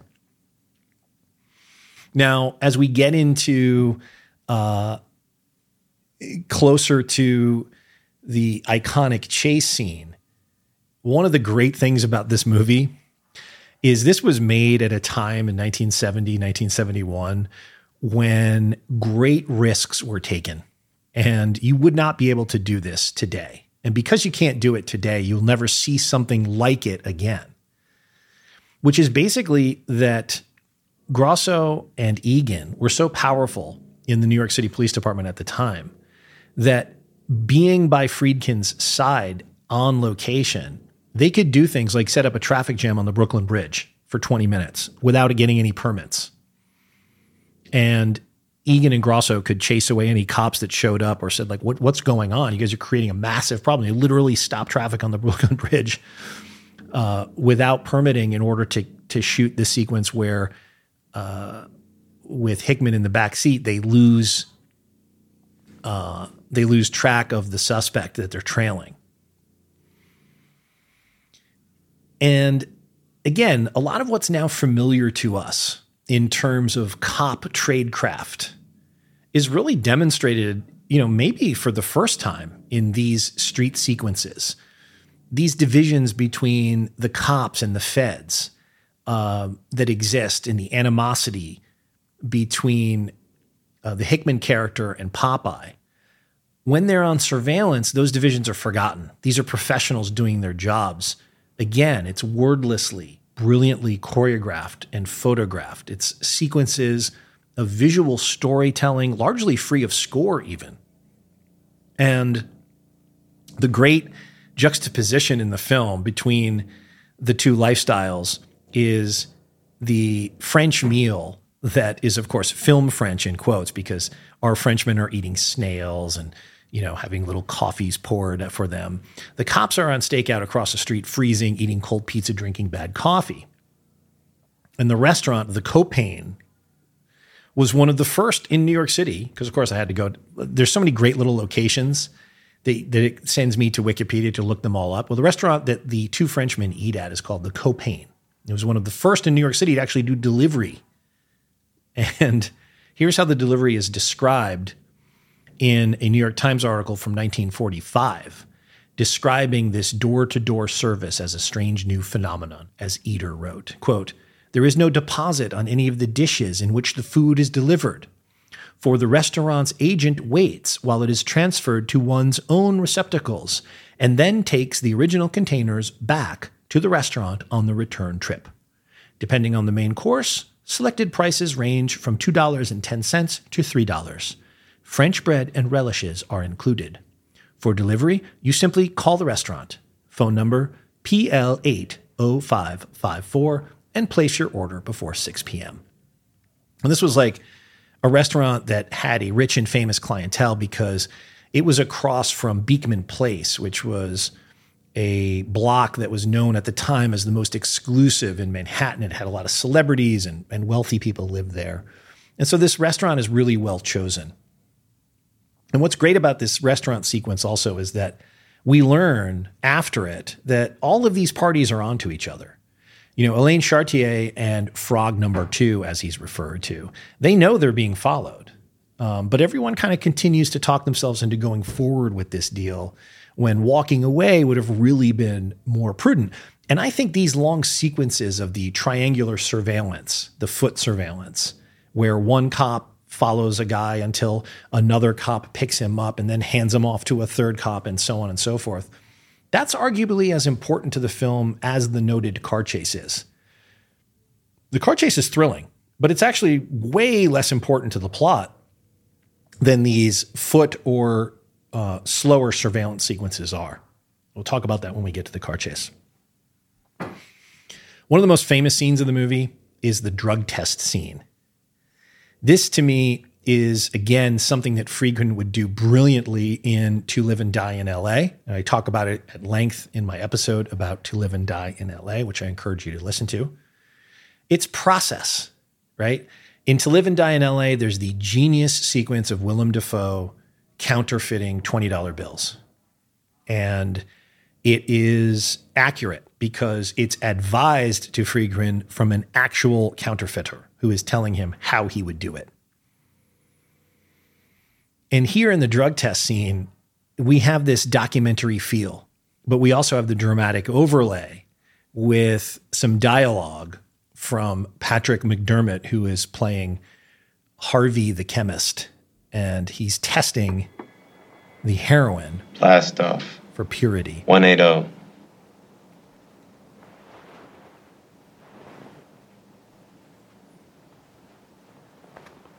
Two hundred. Good housekeeping seal of approval. Two ten. U.S. government certified. Two twenty. Lunar trajectory. Junk of the month club sirloin steak. Two thirty. Grade A poison. Absolute dynamite. 89% pure junk. Best I've ever seen. If the rest is like this, you'll be dealing on this load for two years. So you tell me it's worth a half million? How many kilos? 60. 60 kilos? Eight big ones a kilo, right? This stuff will take a seven to one hit on the street. And by the time it gets down to nickel bags, it'll be at least 32 million. Thank you, Howard. Take what's left there with you, and good night. Uh-uh, not that one. The little one. It's just a nice little joke aside there as the as the drug tester takes the full kilo of heroin as opposed to the small amount he's testing. That's a classic Friedkin scene. Right? It's procedural overlaid with the dramatic.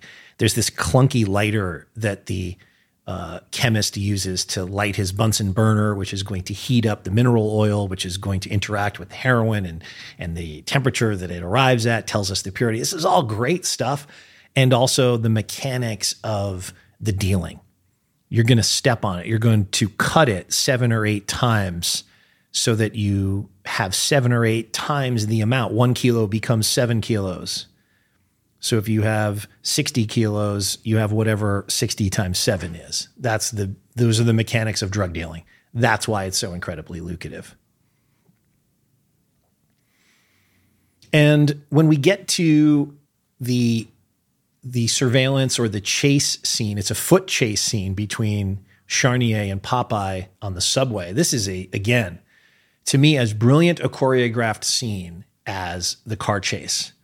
Friedkin in this scene, this subway kind of cat and mouse between Popeye trying to follow Charnier, Friedkin wanted to do a modern version of Sherlock Holmes and Moriarty, the mutual awareness of the other without acknowledging each other. And again, this is shot without a permit in the subway just because they had Egan and Grosso with them who could badge up any cops that were like, hey, what are you guys doing?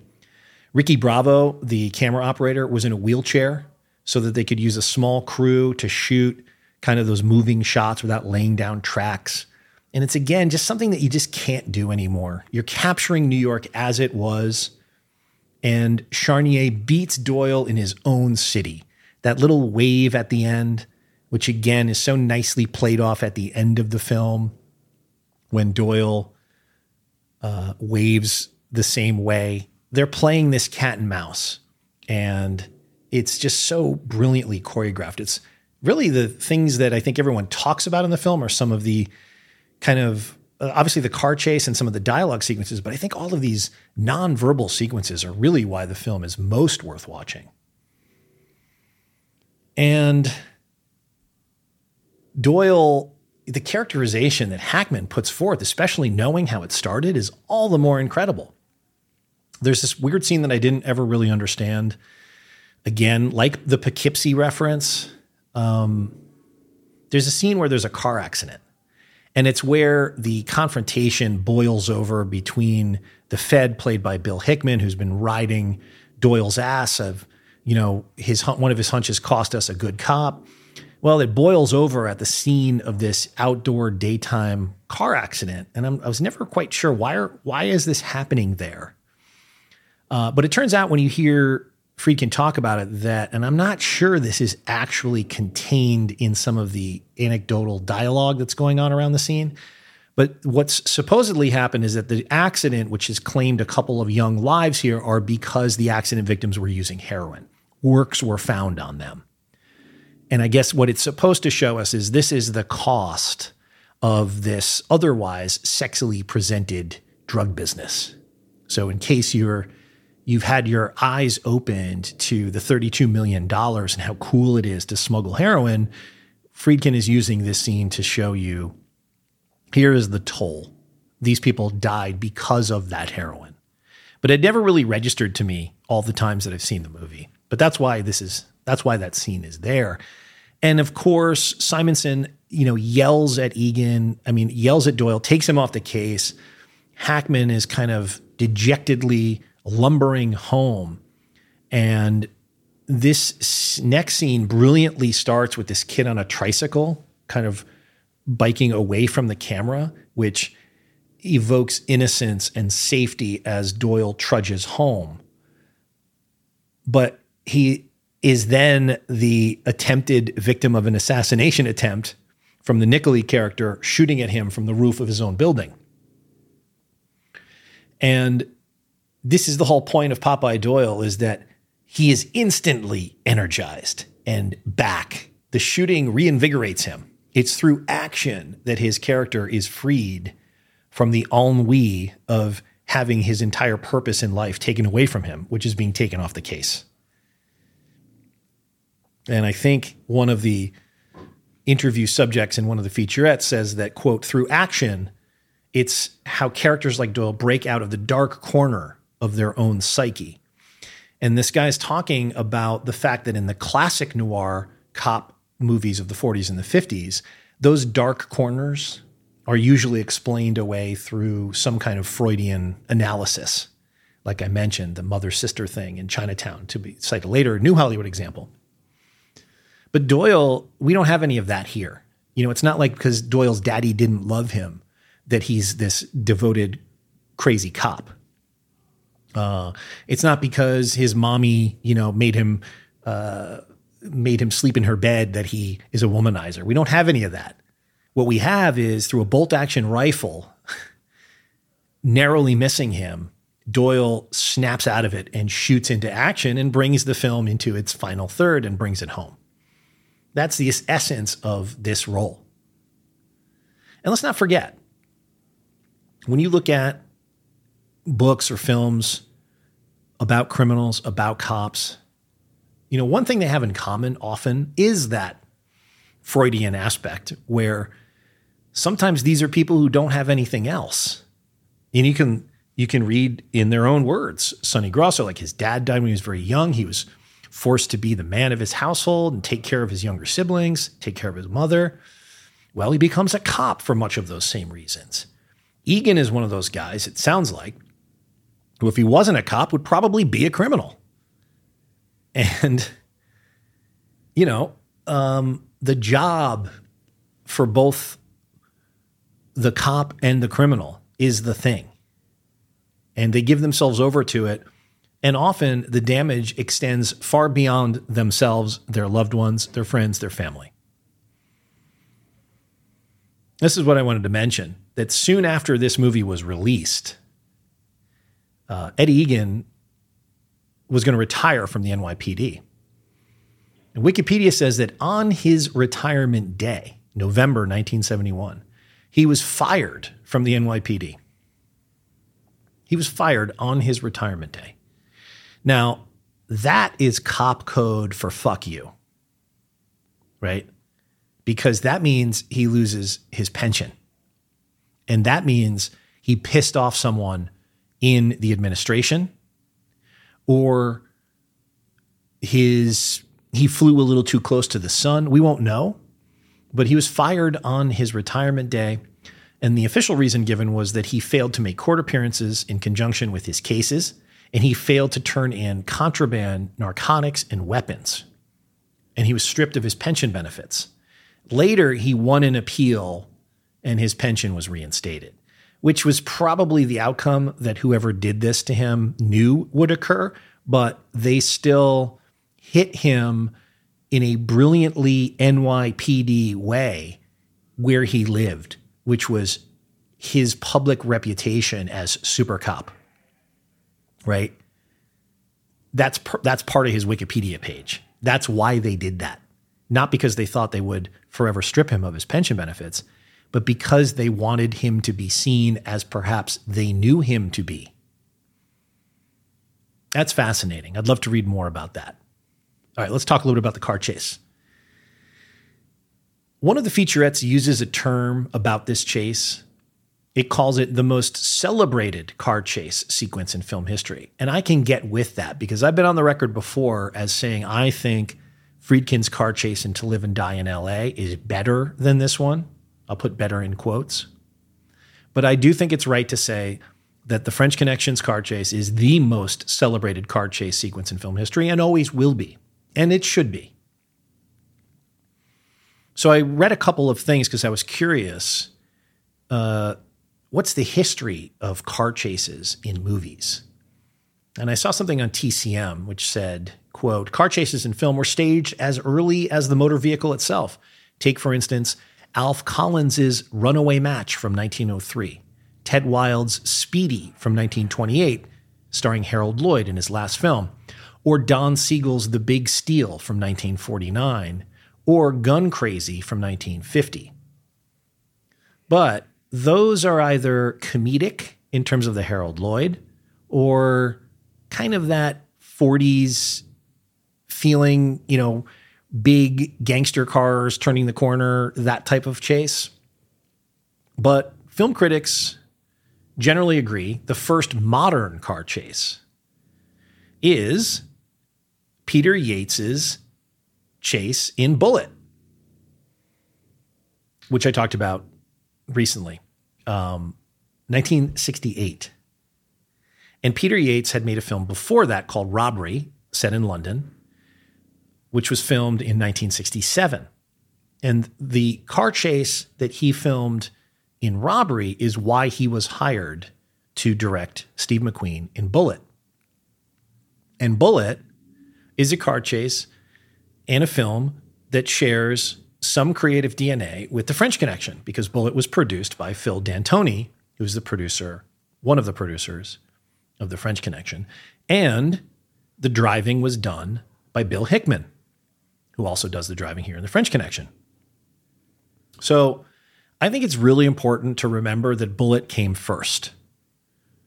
And Robbery's Chase came before that. I think it's really important to say that the British director Peter Yates is entirely responsible for the modern car chase in crime thriller films because you can draw a direct line there creatively, and Bill Hickman for that matter, because regardless of who the director is, someone's got to do the actual driving. And it's Bill Hickman more often than not in these films. But Peter Yates, from robbery to Bullitt, the whole reason that the car chase exists in the French Connection is because Phil D'Antoni had had produced Bullitt, and the chase in Bullitt through the streets of San Francisco had become such a phenomenon, something that the film was so identified with that D'Antoni said, "Well, we should do that here." But they kept putting it off through pre-production and production of the French Connection because D'Antoni took the cast and crew aside and said, I want to do a car chase, but only if we can do a better one than the one we did in Bullitt. So, how do you do that? And both Friedkin and D'Antoni talk about the fact that it was while walking around New York that they allowed the sounds and the sights of the city to kind of wash over them and that they felt, you know, it has to somehow be this. And that one of them mentioned the the elevate that there used to be an L train, an elevated train over certain streets in New York. And that the original twist of the French Connection car chase is that it's really not a car chase. It's a subway car chase. The sub Popeye is chasing a subway car. That's the innovation. And so I think Bullitt directly influenced Friedkin and the French Connection in that they didn't want to do two cars chasing each other because that had just been done, relatively speaking, in Bullitt. And so that's the innovation here. And the connective tissue is producer Phil D'Antoni, who would then go on to direct a movie, which is The Seven Ups. A lot of people love The Seven Ups, I think, more than the film really is a successful uh, piece of dramatic crime filmmaking, but it's got a lot of charm because it stars Scheider in what's essentially a sequel to The French Connection, even though for rights reasons it's not presented as such. The film's actually written by Sonny Grosso, one of the original cops in The French Connection. It's directed by Phil D'Antoni. I'm going to say that's maybe a little bit part of the problem. He's not really a director. But it also stars Tony LoBianco and Bill Hickman is in it as well and does the driving. It's got a long, long car chase. Um, but this chase is so perfect because it's it's Popeye Doyle's persona. The chase is an extension of the character. The way he is in the chase is more the way he is than he gets to be anywhere else in the movie. It's the purest distillation of him. It's the 240 degree purity heroin version of Popeye Doyle, willing to do almost anything, slamming on the brakes only to avoid a baby carriage but willing to destroy everything else around him in pursuit of his goal.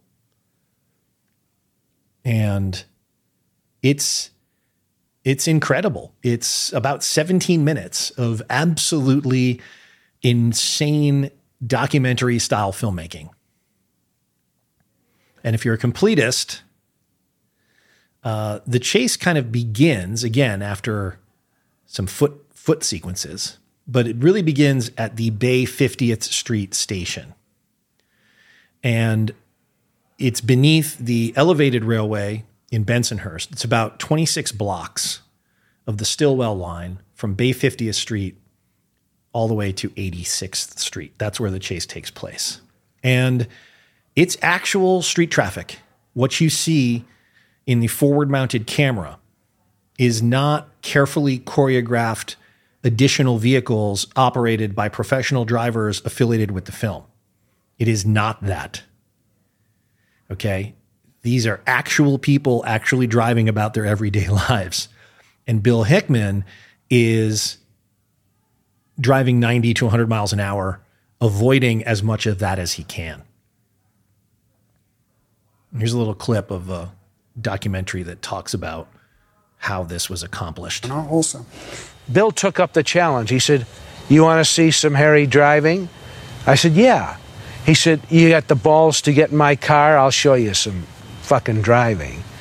Prior to getting into the car, uh, Billy spoke to Bill Hickman in the following manner We're only going to be able to do this once. We're not protected. Um, we're lucky if we come out of this thing without being arrested. Uh, we're going to steal this shot. Uh, so you got to give it to me. You really got to give it to me. I think we started in Coney Island at around Bay 50th Street, and he drove through, my memory is 26 blocks of traffic with no control.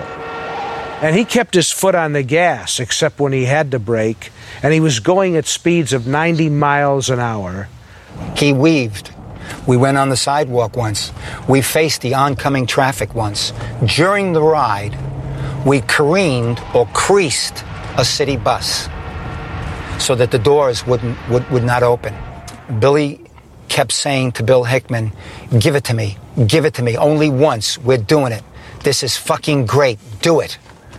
And Bill Hickman responded. There were accidents that occurred during the chase that were not supposed to happen. There was one uh, I remember vividly because it, it really was a, a scary uh, accident. We thought that perhaps someone might have gotten hurt. They were shooting a second unit shot of Hackman driving the car underneath the L, and we had our second unit camera in the trunk of the other car, which Hickman was driving. And they wanted a real high speed uh, sequence where where these pillars were kind of strobing past the car. What they hadn't counted on was somebody coming out of their house getting in their car and driving into our shot. And that actually happened. Suddenly, I see this blur, and a guy pulls right in front of me, uh, and he wants to turn left. And I'm, I don't know how fast I was going, as fast as the car would go in the three block period. Uh, and I hit him, and then it put me right into a pillar. Bam! The camera.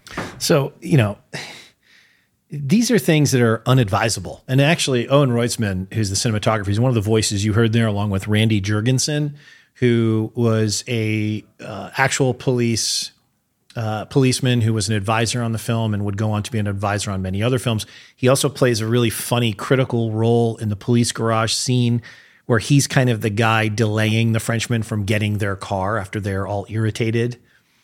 But, you know, unlike what we know about later car chase technology, where camera cars and towables is a thing, you know, where you're towing the car and yet you're making it seem like the actor is driving the car. We're not there yet here.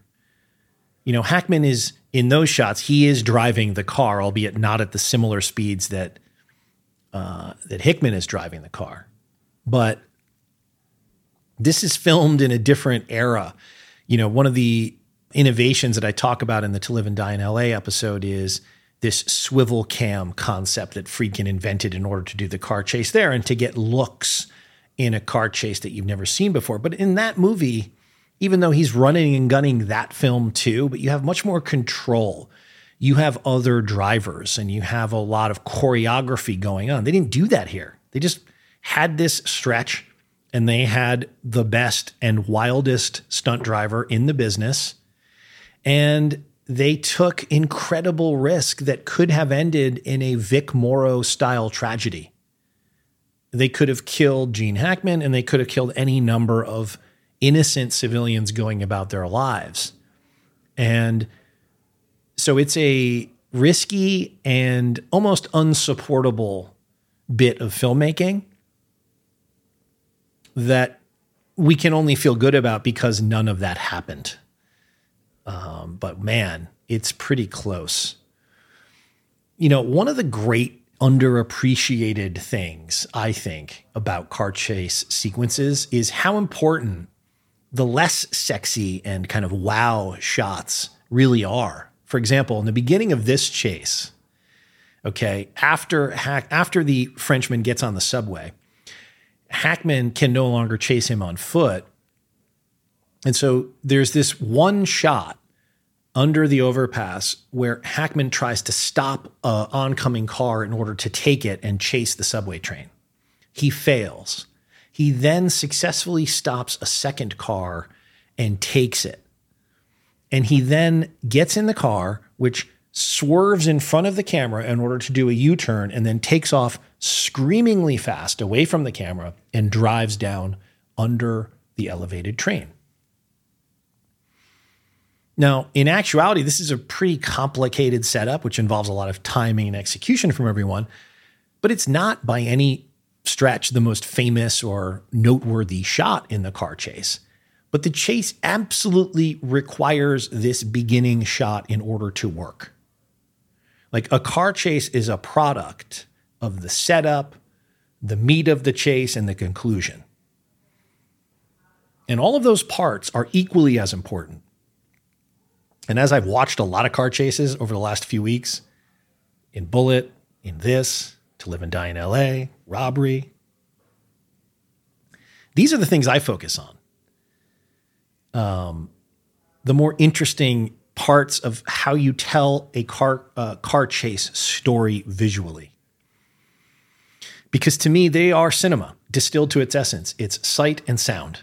It's not dialogue per se but it is acting because you have to have reactions to your actors in the cars. And you can read an infinite amount of stuff and watch an infinite amount of stuff about how this car chase was made. Um, in Mark Kermode's great BBC documentary, kudos to his videographer who replicated the flare reflection on the outside of Popeye's windshield. They do that with a Kermode's driving the car, or perhaps being towed because he's looking at the camera the whole time. so he might be on a towable. Um, but there's the iconic reflection of the overhead train tracks reflecting on Popeye's windshield, uh, which is visible during all of Popeye's driving shots. And it's the documentary grabbing nature of these shots that makes this chase what it is. If it was meticulously permitted and planned, it just wouldn't feel as visceral as it does. And that's why it's never going to be topped, really.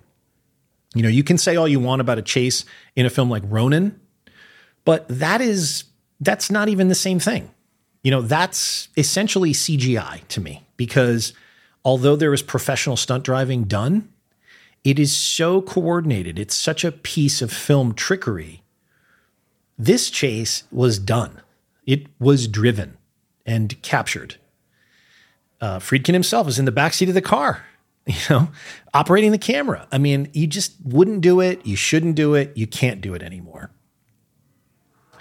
And the chase concludes with probably the most Where the chase ends, infamous uh, part of the film, which is Popeye stops downstairs shooting the Frenchman in the back. to the bottom of the stairs. This is Randy There's a Jurgensen. confrontation. Gene leans against the rail with his gun, and the Frenchman faces him, turns to leave, and Gene shoots him. Well, during the rehearsal, uh, which I saw, I was across the street. I come running over to Billy Friedkin, and how presumptuous of me, I say, You can't do that. Can't do what? I said, You can't do that. You have a New York City detective whom I know, and you have him shooting somebody in the back, and this somebody is unarmed. That's murder. You can't do this. Fast forward six, seven, eight months, we're in a theater in Manhattan. There must be a thousand people in the audience. And we come to that particular scene, and I'm saying to myself, watch. And just before Gene shoots him, there's that moment of silence of where you can hear everything. And then Gene shoots him. 1,000 people in the audience stand up screaming, cheering. Billy runs up and he said, It works for them, so it's got to work for me, so it should work for you. Not only that, that turns out to be the poster shot of the French Connection. One of the things I'm realizing is I also heard this same story told by Sonny Grosso as if he was the one who went to Friedkin and said, You can't do it. I also heard it from Eddie Egan saying he is the one who went to Friedkin and said, You no way can you show my character shooting a guy in the back. So it just goes to show you that story becomes a part of the story. And this is all make believe. Who said what to whom and when? It's very, very difficult, if not impossible, to get to the quote unquote truth. Now, here is maybe a hot take. To me, this car chase sequence, which again is about 17 minutes, it stops the film. And the film doesn't really get going again after the car chase because we have been in this kind of meticulously presented tradecraft story, this procedural of how we use shoe leather and ingenuity to track down what's going on on a criminal conspiracy that is being kept from us. The car chase, as bravura and insane as it is, incredible as it is, it just is something that to me should have maybe ended the film. So, what if the car chase did end the film? If after the deal goes down and the raid, which takes place in that abandoned facility, which currently ends the film, what if the car chase stems from that? And the car chase is between our two protagonists, Popeye and Alain. And that chase and the film would end with Popeye shooting Alain on the steps in the back, unarmed, as he shoots Alain's partner. Because the the literal ending of the film to me, which is like, you know, this is the police, you're surrounded, come out with your hands up. Like literally, that's said. Come out with your hands up. Like it's a big shootout scene. I, I don't think I have ever appreciated a shootout scene in any film. It's why most Westerns leave me lacking because that's the ending.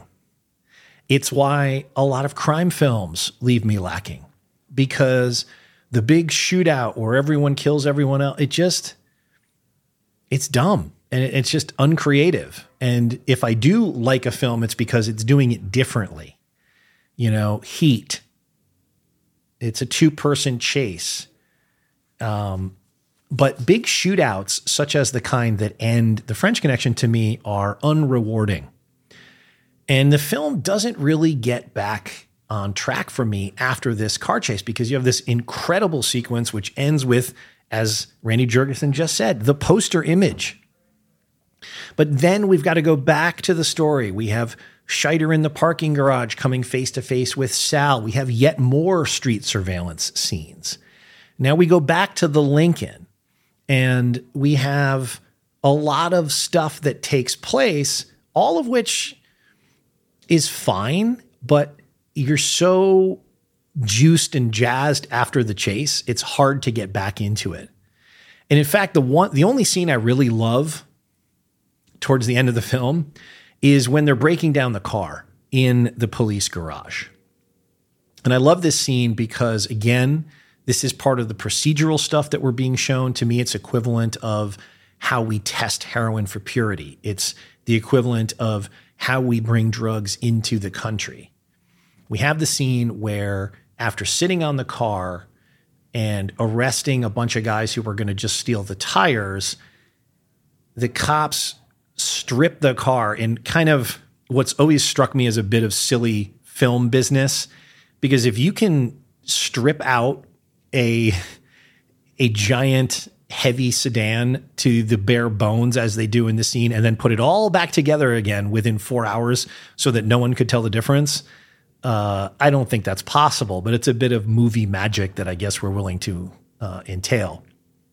But what I love about this scene is the procedural element of how you actually go about dismantling a car, number one. I love all that stuff. I love looking at here's how you unscrew this, here's how you pull this out.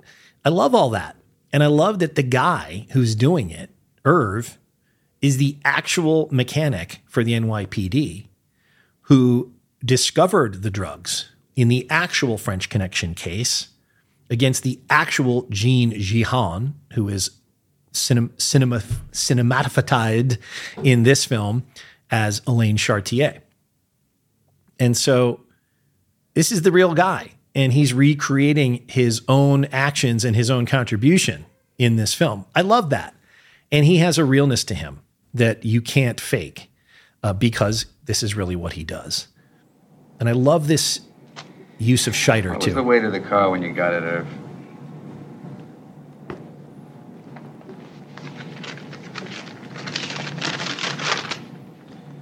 Forty-seven hundred and ninety-five pounds.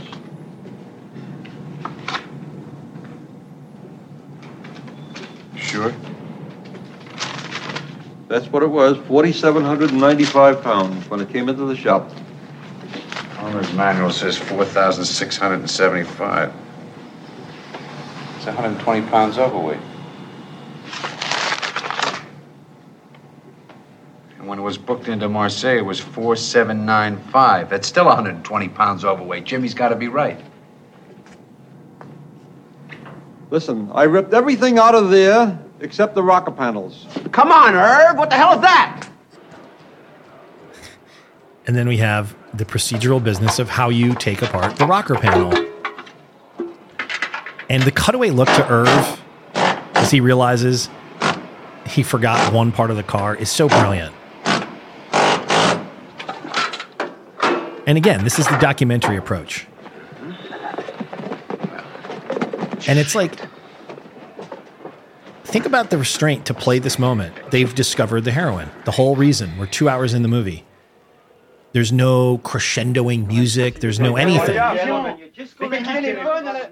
You know, that's part of the impressive discipline here. There's Randy Jurgensen at the desk here. That's Devereaux? I am Mr. Devereaux. Why? and again they put they just put the car back together, uh, you know, perfectly after ripping out every single thing in the film, which is kind of funny. Now, after they'd filmed the entire film and they were in post production, one of the interesting things here is that the studio didn't get it. Part of the interesting thing is that the producer Dick Zanuck, his father was Darryl Zanuck, who's one of the most legendary and iconic titans of Hollywood, old school Hollywood. But in this moment in 1971, we're in kind of a changeover. And Dick Zanuck represents new Hollywood and his father represents old Hollywood. And they tell an anecdote in one of the featurettes about screening some of the dailies. And it's the picking your feet in Poughkeepsie part that they were screening. And they were screening the first iteration of it where everyone kind of understood Hackman wasn't doing it. He just wasn't getting it. And so Darryl Zanuck is sitting in the back of the screening room and is just coughing. And his coughing is understood by everyone to mean, what the fuck is this?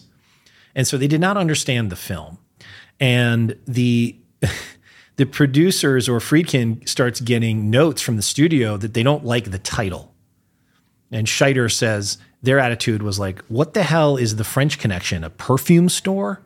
So they wanted to change the title to something simple like Doyle or Popeye. They just didn't get the French connection. And actually, Dick Zanuck left his father's studio and and his his producing partner David Brown left the studio while the film was still in post production. And they weren't even invited to the premiere. They had to pay their own money to go see the film they were instrumental in bringing to the big screen. And as I mentioned, the film would have Films nominated are success A at the Clockwork Oscars. Orange, a Hawks Film Limited production, Warner Brothers, Stanley Kubrick producer. Fiddler on the Roof. I think you can recognize who is announcing the Best Picture nominees at the 44th Oscars. The French Connection, D'Antoni Productions, 20th Century Fox, Philip D'Antoni, producer. Uh, the Last Picture Show, BBS Productions, Columbia, Stephen J. Friedman, producer. Nicholas and Alexandra, a Horizon Picture Productions, Columbia, Sam Spiegel, producer. May I have the envelope, please? Thank you. The winner is The French Connection, Philip D'Antoni, producer.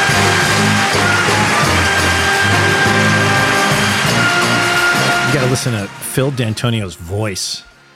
How many cigars and whiskey go into a voice like this? Listen to this.